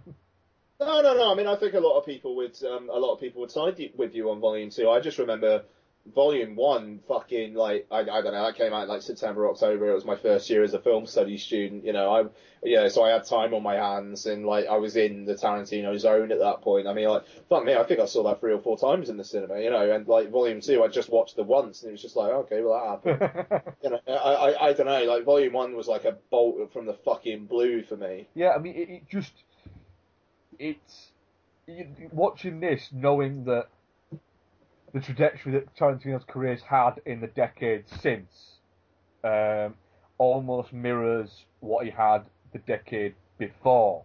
Sure. And yeah, yeah, yeah. That Django was potentially going to be the one that slipped. You know that he he re-established himself with Kill Bill films as being, you know, this this genius who, who pulls in all these things, all these influences, and very much is the, you know, the the geek select uh, uh, of that type of movie. You know, he's the he's the film loving filmmaker. Uh, yeah, yeah, yeah. and yeah. then, you know, the, the he he built that up, and then Inglourious Basterds made him bulletproof again, and Django had the potential to be what Jackie Brown was ten years before. Sure. And then it wasn't. It was incredible. And it's just you kind of there. You're back to that point of going, ah, fuck. I'm glad he doesn't make a movie every year, but it, it's only been six months since his last movie, and I want a fucking another one already. Yeah, sure, sure, sure. Right. Uh, so, Ian, what is your one old? Do I need to ask? I yeah no well um, I I kind of uh, prepared you for this one because uh, I wanted you to do a little bit of homework. Um, so basically, in kind of combination with Riddick and the kind of the 80s-ness of it, and um, you know, I, I read a news piece by Drew McWeeny on um, on Hitfix about um, uh, uh, uh, uh, Fury Road, Mad Max Fury Road, um, having additional photography uh, next month, and you know, fuck knows when that film's actually going to come out. Um, but yeah, I I rewatched Road Warrior, and I mean the main reason why I rewatched it was because um, could you put the link I sent you just like in the podcast episode description, like the details? Yeah, yeah. Yeah, brilliant, cool. Um, so yeah, there there was a YouTube video that Drew McWeeny linked to, which is this five minute kind of like kind of like it looks like it was like made for TV, kind of like brief making of of Mad Max Two. And uh, and by the way, I'm calling it Mad Max Two and not the Road Warrior. Um, somebody said the Road Warrior, not Mad Max Two, to me on Twitter, because the film says Mad Max Two, Hmm. so I'm calling it Mad Max Two. Even though if I say that, then fra- technically I should call Kill Bill Volume Two Volume Two and not Kill Bill Volume Yeah. Two. But um, but yeah, so um, yeah, yeah, there, there was this making of piece of Mad Max Two where it, it's amazing. It is, and as McWeeny actually says in the article, it is basically this thing saying, "Come watch this film to see mad Australian bastards ki- nearly kill themselves." um, it, it's it's. Uh, I mean, did you watch this? Yes, I did. Yeah, yeah. How fun is that? Is that making it, it, it's it's a brilliant kind of the fact that there's two guys in it and both of them are injured, so they can no longer work on it. Uh, the the hilarious thing that like this after the first one, the stunt coordinator is saying, "Well, he shouldn't have stuck his arms out because as soon as you stick your arms out and start somersaulting in the air, you can't control yourself. So he really should have tucked himself in as he was launched off. And it's just what the fuck." It's amazing, and, and like, oh, what is it? The voiceover man says like, it says like, just like it really un- understating the situation, just says like something has gone wrong with the stunt, and it, and it's this guy who did, ob- his body was obviously not supposed to do what it just But did. it's also funny if it was the second one where it says the stunt went perfectly. However, Yeah, yeah, yeah, yeah. It's, and the stunt yeah. coordinator, blah blah blah, can no longer work on the picture. Like, it didn't go perfectly. Yeah, yeah. I mean, it's it's it's amazing, and I mean, to the film itself, it is a film where they just did not give a fuck. It was, I mean, it was. We're in the outback. There's barely anyone around. We don't need any fucking permits to do anything. Warner Brothers just give us some money and trust us. We're going to give you something good. And it's almost like the studio didn't want to go there because it's just like, oh, we've got to send Pete off to the Australian outback. Pete, do you want to go to the outback? No, I'm sure they'll be all right. Not, yeah, no, they- they'll be fine. we fine. can't give them that much money. They can't. Yeah, they can't, yeah, yeah, can't do that much damage. Yeah, exactly. It's like, fuck, you know, Uh, we should be more worried about Kubrick at the moment. You know, what what the shit's he up to? No, yeah, don't worry about it. Let, just let these Australians do it. You know, I don't think they have much health and safety legislation up there. All right then, Pete, fair enough. Another whiskey? Yeah, yeah, please, Dave. You know, so I mean, it, it, it just that was probably how the conversation went, and the result is a film that flies fast and loose, and is still it, it's amazing how incendiary that film is. And I mean, like, the first 20 minutes are setting things up, but you do have a lot of good comic gold between Mel Gibson, Bruce Spence, and the dog. yeah. Yeah, The like the- spoon bits. Yeah, oh my god, yeah, yeah, the dog food and him getting the wooden spoon out. It's it's amazing. Um, and then it it turns into a pretty balls out action film. And, and, you know, where like characters are getting killed off left, right, and center. Um, I, I mean, you, uh, Lord Humungus is amazing. uh, the, I mean, the, the feral kid, um, and his boomerang, and it chops that guy's fingers off. I mean, it just a, a, Mad Ma- a review of Mad Max 2 would be, oh yeah, this bit and this Yeah. bit and this bit and this bit. That's all it would be. But I mean, like the, the I mean the, the, the, the Blu-ray. So I mean, I watched the um the recently released Mad Max Collection Blu-ray.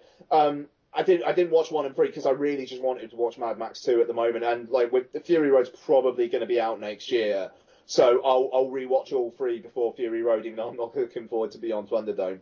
But um, yeah, and I also I will say uh, the Blu-ray in this set I think has had a sound upgrade because I don't think Warner's were doing DTS HD at that uh, at the time they released Road Warrior because it was one of the um, ones they released on HD DVD as well. So if anything, it would have been like the most it would have been would have been Dolby True HD because Warner's didn't do DTS HD for a fair while. But and it sounds great. Uh, is is is the basic thing about it. The uh, the surround is brilliant. The bass is awesome. Um, and it, the pitch quality is great as well. Mad Max, Mad Max 2 on Blu-ray is really solid.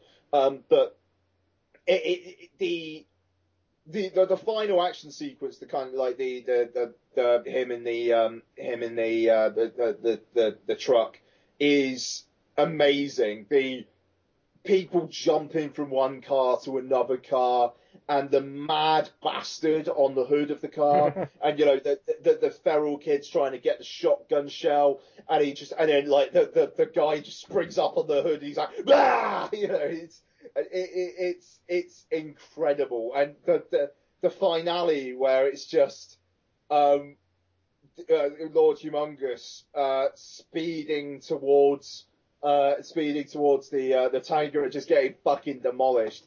It is incredible. Uh, but I mean, Brian May's score is great. Uh, Mel Gibson is really, really good, and, and I mean the cast are, are, really good. I like the fact that the leader of the the compound. I, I, I like the way that he's just trying to const like he's he basically kicks Max out, and then he's trying to wheedle his way back into his affections, but Max isn't taking any of his shit, and he's basically just floors him out. I, I like the fact that the, the the leader of the good guys is a bit of a shit heel. Yeah. I, I, I enjoy that. Um, but yeah, I Mad Max 2, obvi- I mean, it's obviously brilliant, but it's one of those films that I think you need to reacquaint yourself with every now and then, just to remind yourself how brilliant it is. Certainly, yeah. I mean, I, I, love it. I think it's one of the great action films of all time. Also considered one of the best intros to a film uh, of all time. Oh my god, the like the uh, the four three um uh kind of the uh the uh the, the about about the fuel. Yeah. And then and then the way it just goes widescreen, just, and it, it kind of comes out of the um the front of the car. Yeah, it's it's. And then it's suddenly scope. Oh, I I, I love it. Is one of quite simply one of my favourite intros to any movie. Yeah, yeah, that's fair. That's fair. Uh, it, it's just for me because this is the good, good thing about Mad Max Two is, is it's 95 minutes long. It's exactly yeah, yeah. the right amount of time it needs to spend with itself. And whenever I watch it, I'm always I, I start watching that bit and I'm very much the minute that bit ends, I'm like, yep, that's it. That I'm not moving from the seated position I am in now for the next 90 minutes. Sure. Uh, and the fact that you know Gibson wasn't a big star at this time, you know, he, he hadn't become a massive star, and the, he barely talks in it at all. Uh, great film, love Mad Max. Uh, wasn't aware until we saw until I saw that little um, mini of thing. You what is it? That um, that George Miller was a doctor. Yeah, yeah. You know the, the, the way they bring that up in the um it it, it in the um it, in it as well, where it, it's just like there's an accident and it's like Miller is a professionally trained doctor. yeah, I'm like, oh, what? fantastic. Is he thinking? Is he or has he just got a health and safety badge? Oh wait, no, he is. Yeah. He is a doctor. Wow. Yeah, yeah. Um, so yeah, uh, ah, fuck, uh, yeah. Um, I think I'm gonna go for the German box set for Mad Max Why is that? because I've got the Reservoir Dogs one. Oh, you got the petrol tin. Yeah, and they're they're, they're the same tin. Yeah, that is a bit brutal, but t- to be honest, I mean, like, I, I got this with birthday money. is it? Wait, wait, wait, and, wait. um, Is it nice that tin? Is it good? it's an alright tin, it's a bit thin. Fuck it. I have get both. Yeah, I mean, I mean, oh, well, I mean, it's alright, Mark, you know, I mean, it's okay. Um, it, it is a bit disappointing you just open it up and it's just kind of like a thick-ish Blu-ray. Uh, even though the cover, the art on the Blu-ray is different as well. Um, it's it's kind of like black and uh, tire down it. It's just Mel Gibson looking a bit serious. I think I'll, I'll- I'll work out which one which one's financially more responsible to get.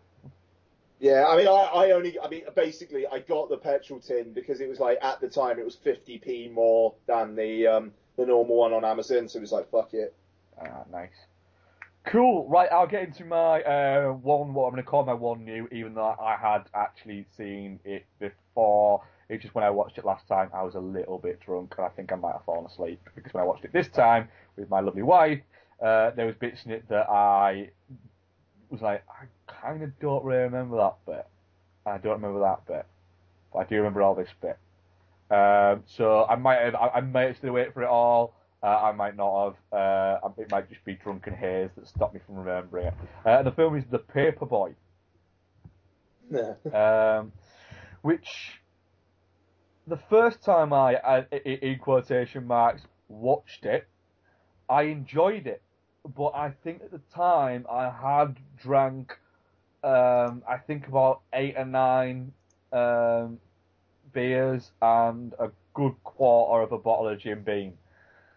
So, um, I think it's easier to like the Paperboy after drinking that amount because the No. why what The Paperboy's fun. well, well that, this is my point is the Paperboy is more fun I think if you're a little bit drunk than it is if you're not a little bit drunk. Um, story basically is is you've got um, Zac Efron playing a. Um, and I'm not sure if the film actually mentions this, uh, but it does come up later on in the film as being quite useful. That he was a he was a swimmer, I think, Okay. um, which it, it, it, it, it hammers home like hell. Yeah, yeah, yeah, Um, yeah, yeah. So he, he- he's a, a swimmer, but he gets kicked out of college uh, and has to move back to his, his town. He works for his father, delivering papers. Uh, his father owns the local newspaper, and he has a brother, uh, Ward, played by Matthew McConaughey, who works for the Washington Times. Miami Times. Miami Times. Um, and he- he comes back to uh, with uh, a colleague to investigate uh, a murder that happened in the town uh, some years before because he thinks that the guy John Cusack who was convicted of the murder might actually be innocent um, because he wasn't given a fair defence. Um, so that's that's the basic idea of the story. Uh, his way to get John Cusack is through Nicole Kidman, who plays one of those um, killer chasers who writes to convicts um, and ends up falling in love with John Cusack through his letters. Um, uh, she's a, she's would you say she's one step above trailer trash? I mm, one a step really. One step sideways from trailer trash. Okay. Um, now, this film is you can view this film, uh, like Ian's just said, you can view this film two ways. You can view it the way Lee Daniels wants you to view it, which is this very serious and very weighty film. Or you can view it the way that you should view it, which is a very fun, sleazy romp that is at points ridiculous um, and so full of itself that certain actors must must know how tongue in cheek it is. Cusack certainly knows how tongue in cheek it must be. I hope Cusack knows. I yeah. I think he does. Um, I think McConaughey is more invested in his character. Um, basically, I, I, what I took from the Paperboy is on this sober viewing is everything's there. It's all there to make essentially quite a. I don't want to go as far as to say a B movie, but a very kind of sleazy thriller.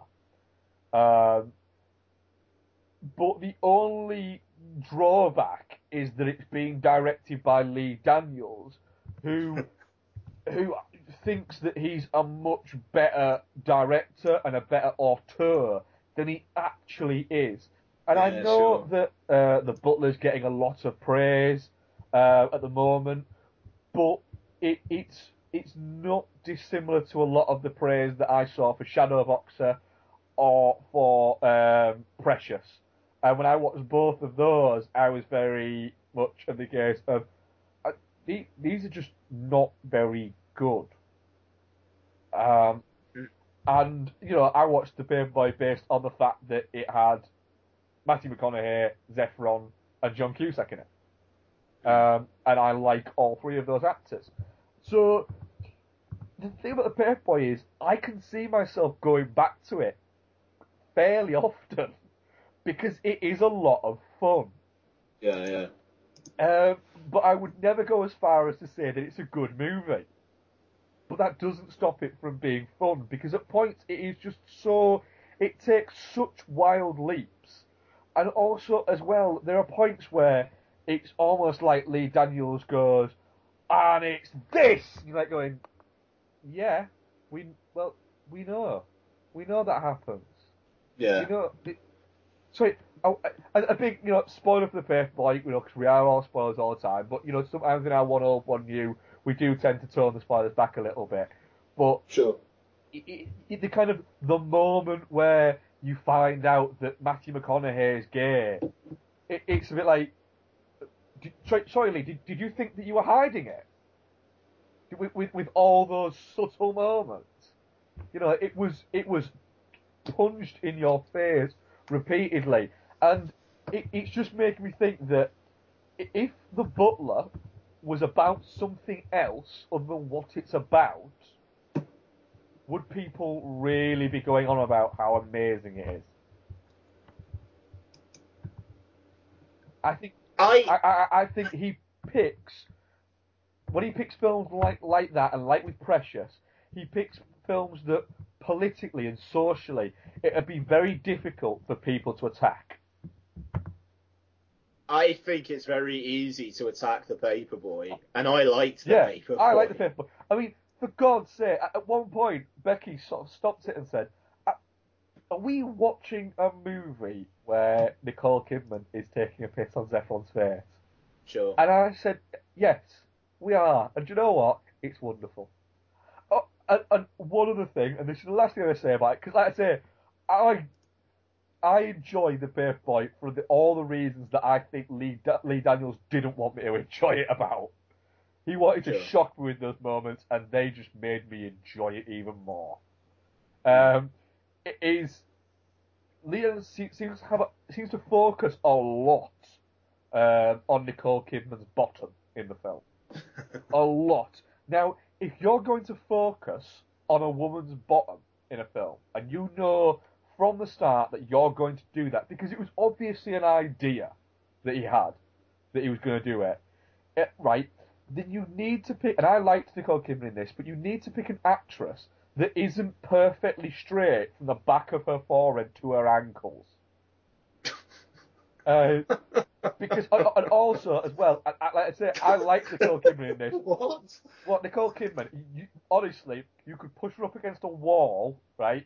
And you you wouldn't even you wouldn't be able to slide a bit of paper in between any of her back. She is straight from the back of her head to her ankles completely. There is no definition there at all. All all the goodness is all up front with Nicole. Um, but one thing, I am so glad that she's reversed that thing that she's done to her mouth. Because it was kind of off-putting in this. Because the fact that she can't move, th- th- this is that film where she can't move the top lip at all. It stays in the same place all of the time. Um, but uh, do you know what? The fact is, is the fact that she read the script and went, "Yeah, go on, I'm him. I'm gonna piss on his face. Brilliant." I Well, she got nominated for a fucking Golden Globe for she it. did, yes. Um, I loved it. I, I, I, I, the more I talk about it, the more I think I love this movie, and I love the fact that I love this movie. But if I talked to Lee Daniels about it and said I love your movie, he's like, "Oh, what do you love about it?" and I explained it, he'd probably tell me I was a cunt. Yeah, yeah, I, yeah. That's that's true. It, it's insanely trashy, Yeah. but and it like sweaty and a bit gross. But you, yeah, you know that's not what he intended. No, but oh, and also, last thing I promise I'm going to say about it, right? If you're going to have somebody narrate your movie, right, then don't have somebody that it sounds like they've got learning difficulties. Yeah, that's a fair point. Because Macy Gray, I mean, jeez, uh, what what the fuck was the world thinking when they went out and went, oh, that I Try song, that's brilliant, that is. Because essentially it gave Macy Gray to the world and now we can't give her back. Nice. Blimey, Charlie, that's Right, um, so that was the end of our one old one new. Was wasn't it? Yeah, I missed. Uh, yes, yeah, yeah. that was yeah, the yeah. end of our one old and one new, uh, and we're going to get into the uh, next instalment of our George A. Romero Zombies marathon. I love how difficult a time you I have. with really that. have a difficult time with it. it's the whole fucking talking thing. It, I just fucking struggle sometimes. Um, we're going to look at uh, his 1978 uh, film Martin. My name is Martin. I'm 84 years old. People think I'm crazy when I tell them how old I am. I'd like to be normal. I just have a sickness. The only way I can survive is by drinking blood.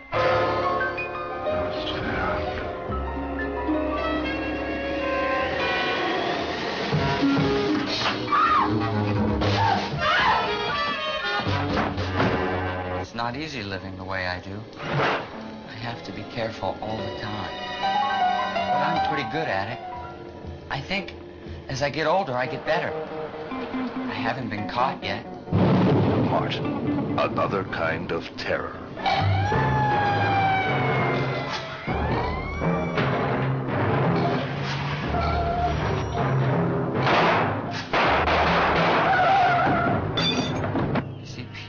Understand what's wrong.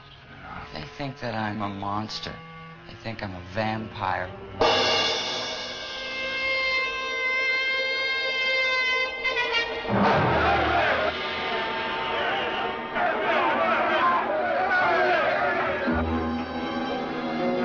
People don't realize that those things they see in the movies are not real. I don't have a whole lot of women. Nice to watch them. I watch them a lot all the time. I have to. To be sure that nothing goes wrong. I follow them. I plan. I'm very careful. I have needles now. I can use them. I can put them to sleep. And it doesn't hurt.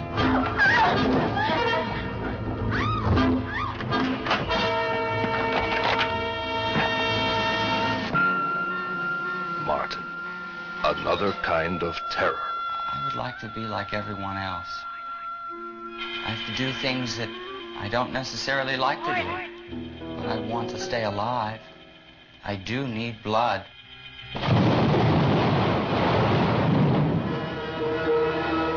From the director of Night of the Living Dead. Martin, another kind of terror.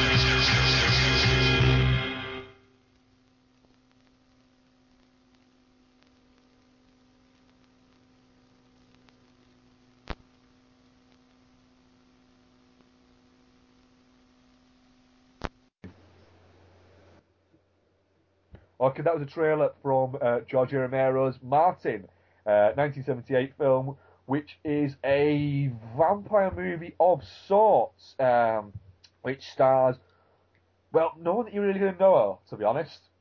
Apart from Tom Apart Savini. from Tom Savini. Um, Ian, what did you think of Martin? 'Cause this was a first watch for you, I believe. Yeah, the, yeah, this was the first watch. I, I think I said last week that I kind of thought I might have watched Martin before, but I definitely hadn't watched Martin before watching this. Um, yeah, so I I liked Martin. Uh, I, I certainly did. Um, I think I, I think it's quite an interesting portrayal of what familial abuse can do to someone. Um, and yeah, I mean, I, there, there, there are bits of it I, I wasn't too keen on. Um, I think it kind of wraps up a little bit too quickly, and the, yeah, there's the yeah. I mean, I kind of like the I, all spoilers all the time. The the fact that it's basically Martin wakes up one day and gets staked by his by his cousin. Yeah. Um, I, I like how His abrupt that insane cousin. Yeah, yeah, hilariously insane. I like how abrupt that is, but the housewife um, killing herself, Yeah. um, I, you know, that that was a little okay, why? I get, I, I knew she was kind of sad, but that's a bit of a stretch. Yeah. And and the whole kind of how, like the the, the grandpa, uh, no, not the grandpa, the cousin, kills him because of that. But yet, surely the bloke who was murdered. Maybe you would have heard about that as well. Even though, then again, I think maybe you're getting into maybe the cousin didn't think that was him because it was a man. Uh, I, I think that there's there's certainly some interesting um, sexual stuff going going on that we'll get into it, but um, as such, but um, yeah, I, I, I, I think it's good. Um, I think the the guy who played Martin was uh was solid. Um, he's got that kind of I could see why the housewife was into him, kind of like the young, good-looking boy, but he's rather shy, and you know she probably could do a lot of thing a lot of things with him, and he'd just go with Yeah. it, you know, in, in bed kind of uh, innocent kind of thing, frankly. Um, yeah, I, yeah, I mean, I like to let, uh, obviously let's have a conversation. Mark, what did you think? Um, it's the second or third time I've watched Martin, um, and I was very glad to kind of get, you know, give it another rewatch. It's been, well, a good sort of three, four years since I last watched it, because I watched it when it, Arrow actually brought out their release of it, which is a fantastic release. Um, it contains of all three versions of the film. Uh, I've watched the other versions a couple of times as well. Uh, it's it, it's a very sort of different sort of take on the, the vampire mythology, um, and it explores it in quite a a different way. You know, people will. It, it was obviously a clear influence on Let the Right One In. Sure, Um, sure. There's, definitely that taken from that, but there's also a, lot of fun had with it as well. There's it's not deadly serious all of the time. However, it does go quite quite deep a lot of the time.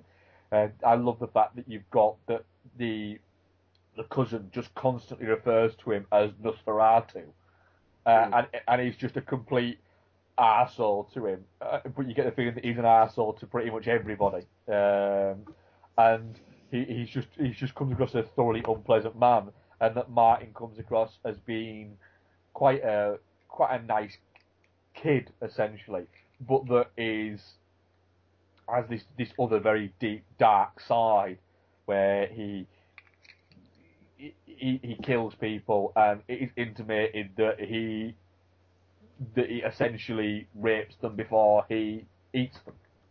Yeah. You know, you go as far as to say that. Um, but that he he's never really had the chance to, to grow up into a proper man. He, he he's stuck in this perpetual state of of adolescence almost.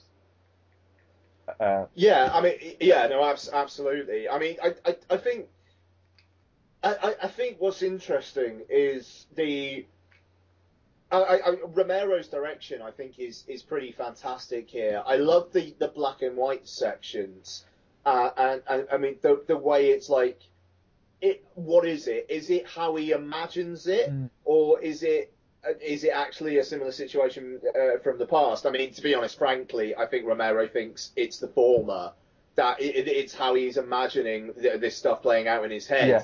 I mean, I think I think a key point of that is the um, uh, the the sequence kind of in the middle of the film where he's um, going up to kill that woman, and it's it's kind of coming back between black and white and this, and then he opens the door and it's that bloke, yeah. uh, and that bloke's there, and then suddenly it's just all color, and he's saying, "What are you doing here?" Yeah, I mean the, the- the fact that Romero wanted to do the entire film black and white uh, as well. Uh, he wanted to do the whole thing in black and white, but was was kind of like put off by the studio. But it's nice that he got to he got to have that little bit in it. But like you say, I think it, it is it is more likely that it, it, it's his imagining of what it was like rather than an actual kind of flashback. Yeah, I mean, I, I mean, I, I think stylistically, I mean, It works I think well, the yeah. use of black and white, it like it, it, it kind of works in it being in his head, and then like when he's on the phone to the DJ and he says, you know, it's not like it is in the movies, and it, it, it's just like, well, but in your head, It, it, it kind of it is. kind of is, yeah. Um, but then again, is that is that trying to say more of trying to say that the movies, you know, in over a hundred, in nearly a hundred years, have clouded his memory of it? Have they infected that? Well, perhaps, but I mean, like the, the, the kind of the scene where the, the priest is is kind of uh, like exercising him or whatever, whatever the fuck he's doing. That bit's a bit confusing. Yeah. But um, it, it it's the the fact that it's cutting back to the black and white of the other people, and it seems to be the black and white that actually prompts him to bugger off. Like the rest of the time, it, it, it's it's not like he starts burning or anything like that. Know, um, it, it's it's it, it's almost like he's just referencing this in his mind to oh shit this is what happens in these kinds of like film like these these kinds of films i need to get out of here also you know it, it's not that he's actually having a visceral reaction to the priest it's he's having a visceral reaction to his mind because i mean frankly if it was something from the past that that memory was something from the past wouldn't he just fuck off straight away Yeah. Well, yeah, obviously, yeah. I mean, there's there's certain bits of this this film I think that jump out with the fact that you've got him explaining his feelings via the DJ calling in. I think that's very well handled by uh, very good idea from Romero. Yeah, yeah, no, abs- no absolutely. And the, the the way that um, the, the DJ's kind of taking the piss out of him, but he doesn't.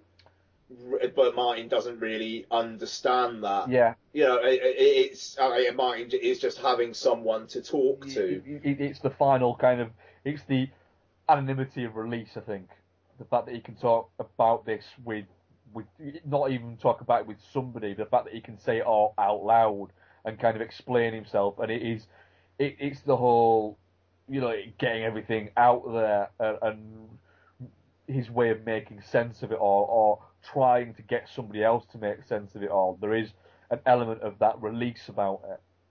Yeah, no, it- yeah, no, absolutely. I mean, it's um, you know, I mean, if if he could go to church, um, then it would be the same thing as being in a confession Yeah, box yeah, with a priest. yeah.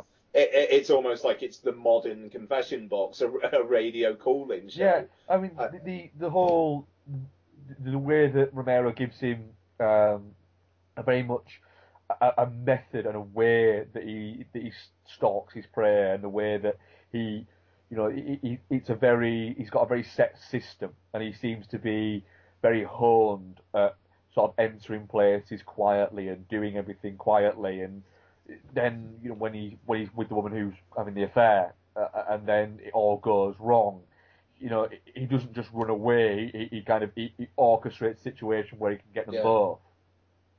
Yeah, no, I mean, I mean, I mean, even though I do like the way that he is actually kind of shit as well when he's being Yeah. tackled by by by by the women or by that man. He, he, he is rubbish. I I I, I mean, like he.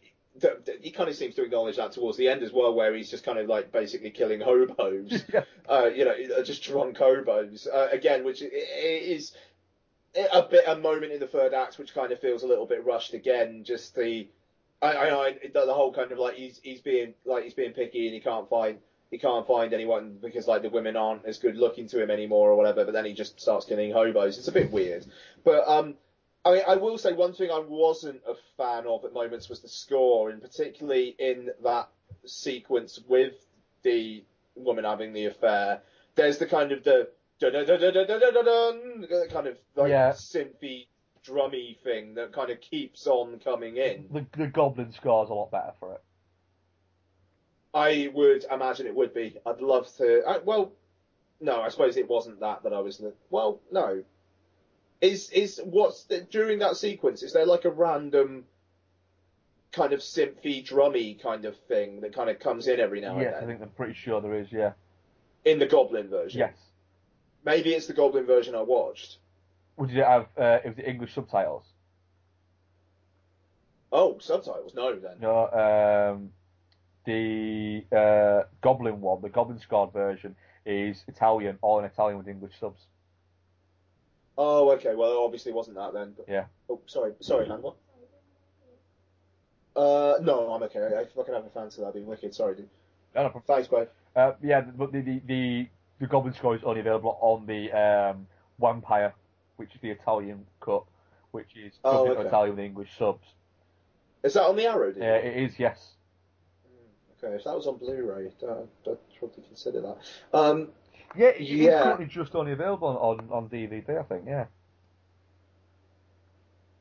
Yeah, no, I, I, I think it is because it came out not long ago, didn't it? Uh, 2010, I think it was. I wonder if it's because they haven't got elements good enough to actually make a decent HD version of it. I, I think that is. I mean, because I mean the it, it, it's it, if I was watching that transfer on a on a Blu-ray, I would be a little bit disappointed. Yeah, I, I, I Arrow strike me as the kind of company that will release something on Blu-ray if they can. Yeah. Um, even though they did a only a DVD of something, oh, I don't know. Anyway, but um, yeah, I mean, getting uh, back to the film, I mean, yeah, the, I mean, there, there were just things that kind of seemed to go nowhere, like the um, the the cousin's granddaughter Yeah. who's staying with them as well. They're, they're like you kind of feel like there's supposed to be some stuff going on with her that there, there never really is. Um, it's just somebody else for her to. Well, she just kind of talks to him and he never says anything.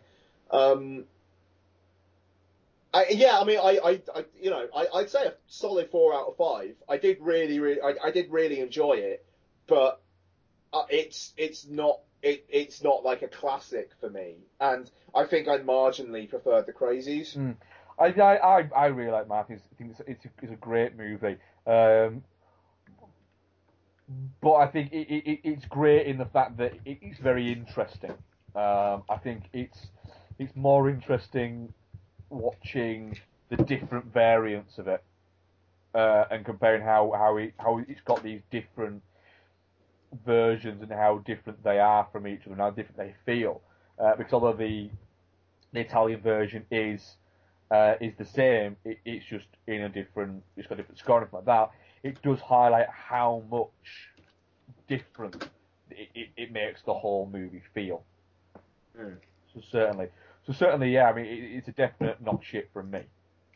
Yeah, no, I mean, I, I definitely, definitely not sure. I'd be intrigued to, I would be intrigued to see the um, the uh, the, the the Italian uh, just for the uh, get just for the soundtrack. I'll get it mailed out to you. No, no, no. I mean, I, I I'm not going to watch it anytime soon if I'm honest, Yeah. but, but I, I'd be intrigued to see Whenever, it. whenever, you fancy it, give us a shout and I'll, I'll pop it in post for you. Nice one. Oh, cheers. Uh, right. Um, yeah, it, it it is one of those films where it, I think it feels like we didn't talk about it for long, uh, Martin. But to be honest, um, there's not there's not a mass amount to talk about. I mean, it's a very it, it's a very slight character study of a man who has been very much set in his ways by his family as much as anything else. Hmm. I mean, yeah, it is. There's not, not there's not a lot to talk about, but I think that it, it's the type of film where I think if if you really get on board with it, there's a lot there's a lot to explore in it. Um, Sure. I just don't think it, it maybe got me and you as much as it, it, it as it, as it got other people. Um, part of that is, is I'm not a huge vampire movie fan. Yeah, I mean, I'm I'm not a massive vampire movie fan myself. Even though, I mean, this is barely a vampire No, movie, I mean, really. it, it's it, it just- almost intimates at the fact that it's not even a vampire movie. Yeah, yeah, yeah, yeah. But I mean, yeah, I mean that's the thing. It is more just a study of a really, really, really mentally ill man who, but he's mentally ill through family. Yeah, and it's it's, it's that kind of thing. It's, it's there's a there's a kind of Do sad get that? that I don't expect you starting out. It's that goddamn very. If you can hear a loud beep in there, it, it's our fire alarm. If if it, if you walk by it, you're vaguely warm. It goes off. There, it's gone now. Um, so yes, so if we're ever cooking, 'cause it's quite near our kitchen. If you're ever cooking in the kitchen and it gets and someone forgets to open a window, it'll go off. It's very annoying. Um, so yeah, so that, was- that was mine. Uh, both was definitely not shit. Um, so when I get into some Twitter questions. I, I will just say as well, um, we're doing Knightriders next week, and thanks very much to Glenn Chapman for um, uh, lending me his Blu-ray. Muchly appreciated. Uh, looking forward to watching that. Definitely. Nice. Uh, we have a question from uh, Scott Clickers of My Week Clickers. Um, Oh, nice. Um, of all the critical and financial failures this summer, which, if any, has a chance of finding some redemption? Um, Lone Ranger. I think once that gets more widely seen and away from the bluster and bullshit around the release, um, I think that will start finding some more love. I didn't love The Lone Ranger, but I think it's a far better film than a lot of critics made it out to be. Um, and I certainly think there are agendas in, in, in a lot of them. Um, maybe Pacific Rim, even though then again that's not that. I mean, that's made about 400 million worldwide, so that's not a disaster. No, it, it, it's um, America will keep calling it a disaster because it didn't make loads in America, but it, it, it did exactly what people expected it to do uh, in the especially the Asian market, um, which I think is the market that, that Del Toro was going to kind of pitch it at. Yeah, I mean, it, it, it made it's made just over 100 million in, in the US, and it's made just over 300 million elsewhere. Yeah, so, I mean, so it's made back, you know, healthily double its budget. So uh, when I mean, I did hear somebody on did see somebody on, on Twitter calling that um, a flop the other day. Um, and I think that if, if any director of a 200 million, of an under 200 million dollar movie makes 400 million, they'll be very happy. Yeah, I, yeah, no, absolutely. But I mean, in, in terms of like, of the, I mean, what financial disappointments have there been? Uh, the Will Smith one. Oh, After, After Earth. Earth, Yeah. no, that that won't get reassessed. Uh, That'll get forgotten about. yeah, I, that that feels like it's going to be brushed under the carpet for everybody involved. Yeah, I mean, Uh, how was Elysium done? It's done all right. It, it, it's done. What's it done? Let's have a look. Let's have a look. See how it's done. I mean, well, well, actually, it's done quite well. 212 million So far. off a budget of 115. Which you know, it, it's not quite there, but it's still got to open in a few, a few regions, hasn't it? It's not, it's not worldwide yet. So Okay, it hasn't opened in Asia yeah, yet. and so I don't think is it that opened in Russia. It Has has. it? Yeah, it did. Um, 50. Uh, to be fair, it's done 15 million dollars in Russia alone. Not bad that. Uh, so yeah, so I, personally, I, I, I could see Pacific Rim once people have kind of let it settle a little bit. I could see that kind of getting a little bit more love as time goes on. I, I'm actually looking forward to a rewatch of Pacific Rim. I, I'm. I kind of wish I saw it again in the cinema just to give it another pop now that I know what it is. Yeah, I mean, like I Um, said to you, I, I did saw it twice. My only um, double visit to the cinema of this year so far, uh, and I I really liked it the first time, and I absolutely adored it the second time. Yeah, I um, yeah, no, absolutely. Um, what else is that? I mean, World War Z did well, so uh, Star Trek Into Darkness. I don't think that'll get Did reassessed. you um, did, uh, did, did you watch that again recently? Into Darkness. Yeah. I watched it last What- week. what- what- Uh, I liked it. I liked it less. Like it less. Because I, I I liked it more than you first time, but I have no interest in rewatching it. It, the pacing in that film is brutal. It felt like it was on for three hours. It felt like I spent all evening, like all evening, watching it. I mean, 'cause I think right now the movie in my head that that is, uh, and the enjoyment I had in it now, I'm happy with that. I'm happy to let that sit because I have a feeling if I watch it again, the few complaints I had about it afterwards will be highlighted a lot more. Yeah, I and wouldn't. I made the mistake of doing that with Cabin in the Woods. I really enjoyed Cabin in the Woods the first time I watched it, and then the more I watch it, the more the bits that I didn't like are highlighted for me, and I start to go uh, uh, uh, a little bit, and I, I I don't I don't like not liking films, so I'm gonna kind of I'm gonna, I'm gonna tread cautiously with that one. I'll say. Yeah, I mean, I yeah, absolutely. I mean, it, it's um, Well, what's it made 535 million. yeah, it's done well. I don't think I've done that well. Fucking hell, good on it. Yeah, I mean, like with DVD and Blu-ray, that'll probably turn a profit, and there's no one, no one thought that was going to turn a profit. No. Um, uh, uh, uh, yeah, no, I mean it's um, that's the, I mean good, good for them, but that's crazy. But I mean, the, I mean the big bombs really were After Earth, uh, Lone Ranger, and White House Down. And White House Down hasn't even opened here yet, so which Did it is open- insane. Did it open on Friday, or has it been pushed No, it opens this. It opens this coming Friday. Ah, see, I, I'm I'm kind of looking forward to that. It looks like it I- looks it looks like a shitty action movie. Yeah, it does. I, I mean, but I mean, like I'm having a look. I'm, I'm having a look now. Budget of 150 million dollars. Um, it's opened fairly wide, wide worldwide. Not not all over the place, but pretty wide. Yeah. And it, it, it- like the total gross is 138 million. Is- So I mean, it's it's still 12 million away from actually even hitting production. Yeah, budget. that that fucker uh, will play well two places. America and over here.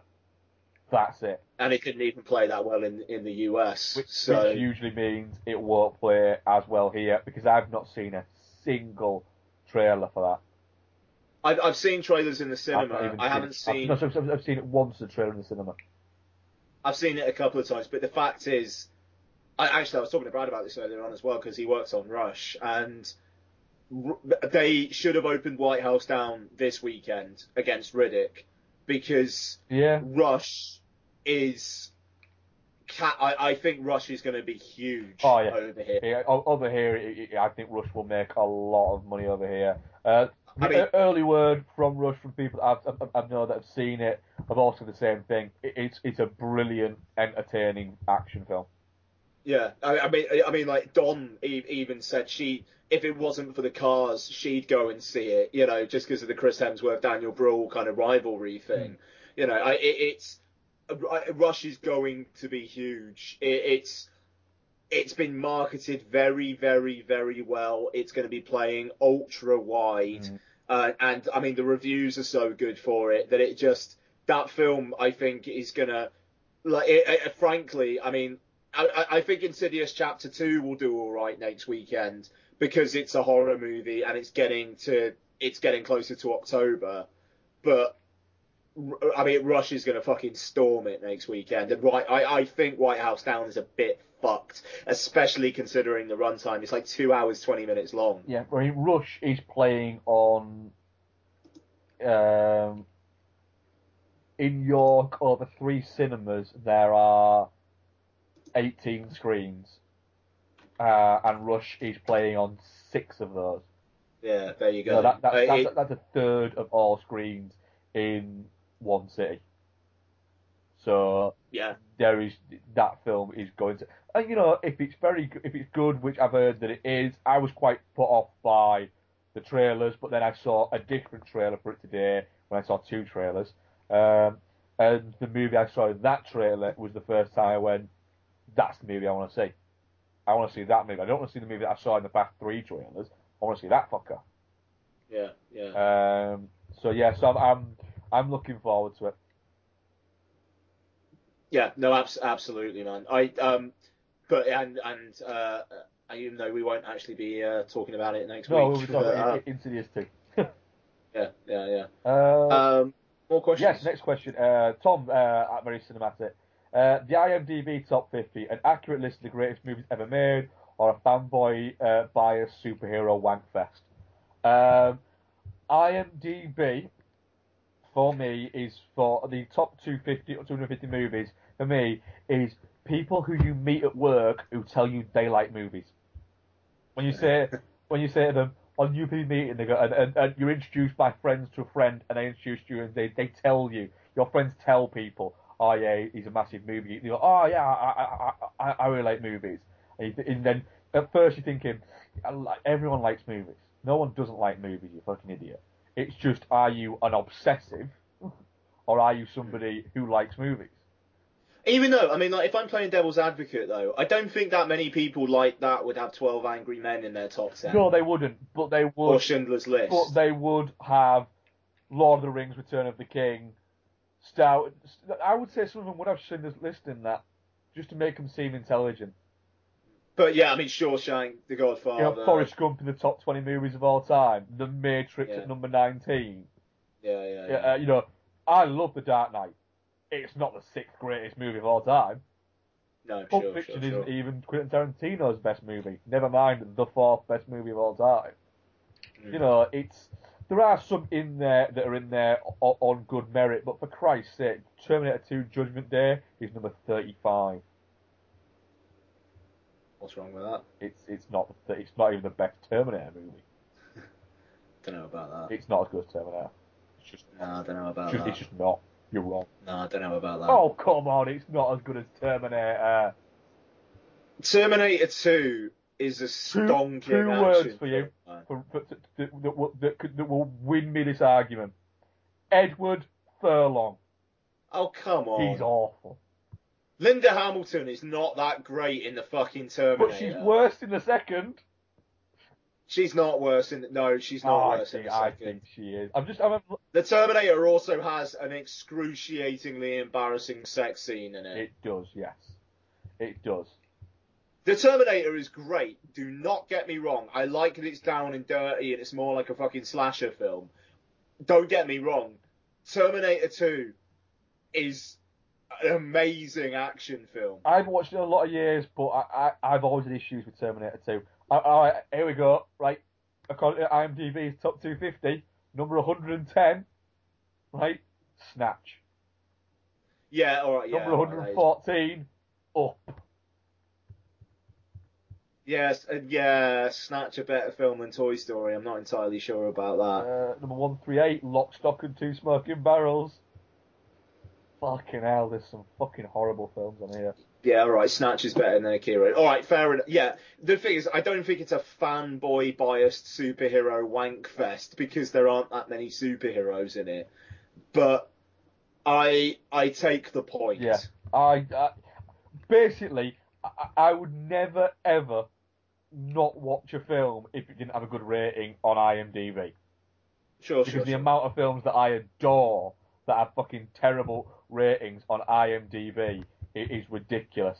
I mean, to give an example um, of this, bear with two seconds.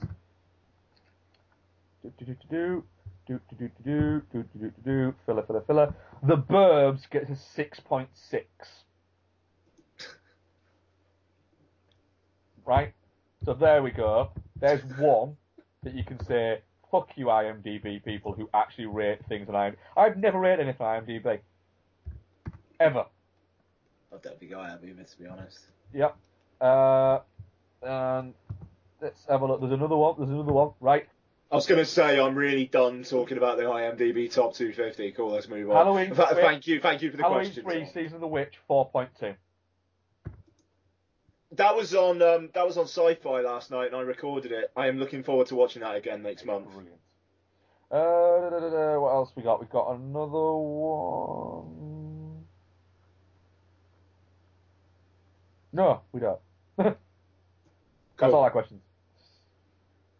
But a lot of people saying they're looking forward to hearing us talk about Martin. Uh, right. Um, I think that might be it, actually. Shit it off. Uh, that was episode 34. Uh, we thank you very much for listening. Uh, any feedback to uh, dudeandthemonkey at gmail.com uh, or at Dude the Monkey on Twitter, at Ian Laurie on Twitter, at DudeFoz on Twitter. iTunes reviews are always greatly received. Uh, we, at some point, promise we will get a promo made up and out there at some point. Oh, It's for yeah, nearly a year in. Yeah.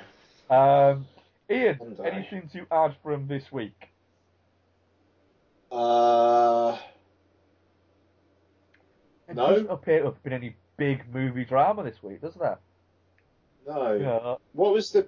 No, the Twitter storm of the week was the Riddick Yeah, thing. it, it, it threatened to a little bit be the Fifty Shades of Grey casting. Um, Fucking, I'll watch the girl with the nice bum in the social network have sex, but I'll probably do it in the comfort of my own well, home. the thing is, is it, it, Just because I don't want to be seen paying for a ticket of Fifty Shades of Grey, not because I need to wank, uh, by but the way. the, the, the, the other thing is, it seems to be a lot of people uh, complaining about casting for a movie that they were also saying they have no intention of watching. Yeah, that's yeah, a bit Yeah. brutal. Ah, do you know what? Fuck it. I, I, I know in the back of my mind, I'm going. You know, you're gonna go watch that at the cinema. Yeah, no, there's no. I, I will say right now, there is no way I'll be watching Fifty Shades of Grey in the cinema. I will. I will. But there is a there's, there's logic to this though. There's a reason why I will be watching it. Um, Sam Taylor Johnson's made one film. It was no, Which was a bit which was shit. Nowhere Boy, and I enjoyed it. Yeah. Um, and the other thing is, I really like shit, fake, erotica films. I like a good erotic thriller, and that is supposed to be it's it's that's the genre it's going for. And I don't care if those movies are bad because all the things that make them bad also a lot of the time make them entertaining. Remember, this is I'm a person who likes the film Body of Evidence. So, I Yeah, that's that's yeah. I think that is an area where me and you differ. In yeah, fairness. I like I I fucking like Basic Instinct two. I like Basic Instinct. I like Sliver. I like Jade. I like all those movies. So I'm I'm you know I'm going at it uh, a, uh, looking forward to it in a completely different way to a lot of people. I'll spend my daughter's first birthday watching Fifty Shades of Grey on Blu-ray. Yeah, and I, I, I will, I will be there in a queue with a bunch of mid forties women on my own, winking a lot. It's out the same day as Guardians of the Galaxy. I'm gonna go watch Rocket Raccoon and Vin Diesel be a tree. Yeah, and I'm gonna go and watch uh, Charlie Hunnam whip uh, Mel- Melanie Griffith's daughter. No, nothing, no, nothing about the story at all, at all. I, I, don't. yeah. But I know one thing. I'm in a strange and bizarre way, kind of looking forward to it. I know. Of course you are. Of course you are. Where- Whereas, whereas Guardians of the Galaxy, to be honest, can take or leave. Uh-uh. That's it, folks. That's it. Thank you very much for listening, Pete. Bye. Bye. Deary me. I know, I'm a terrible person.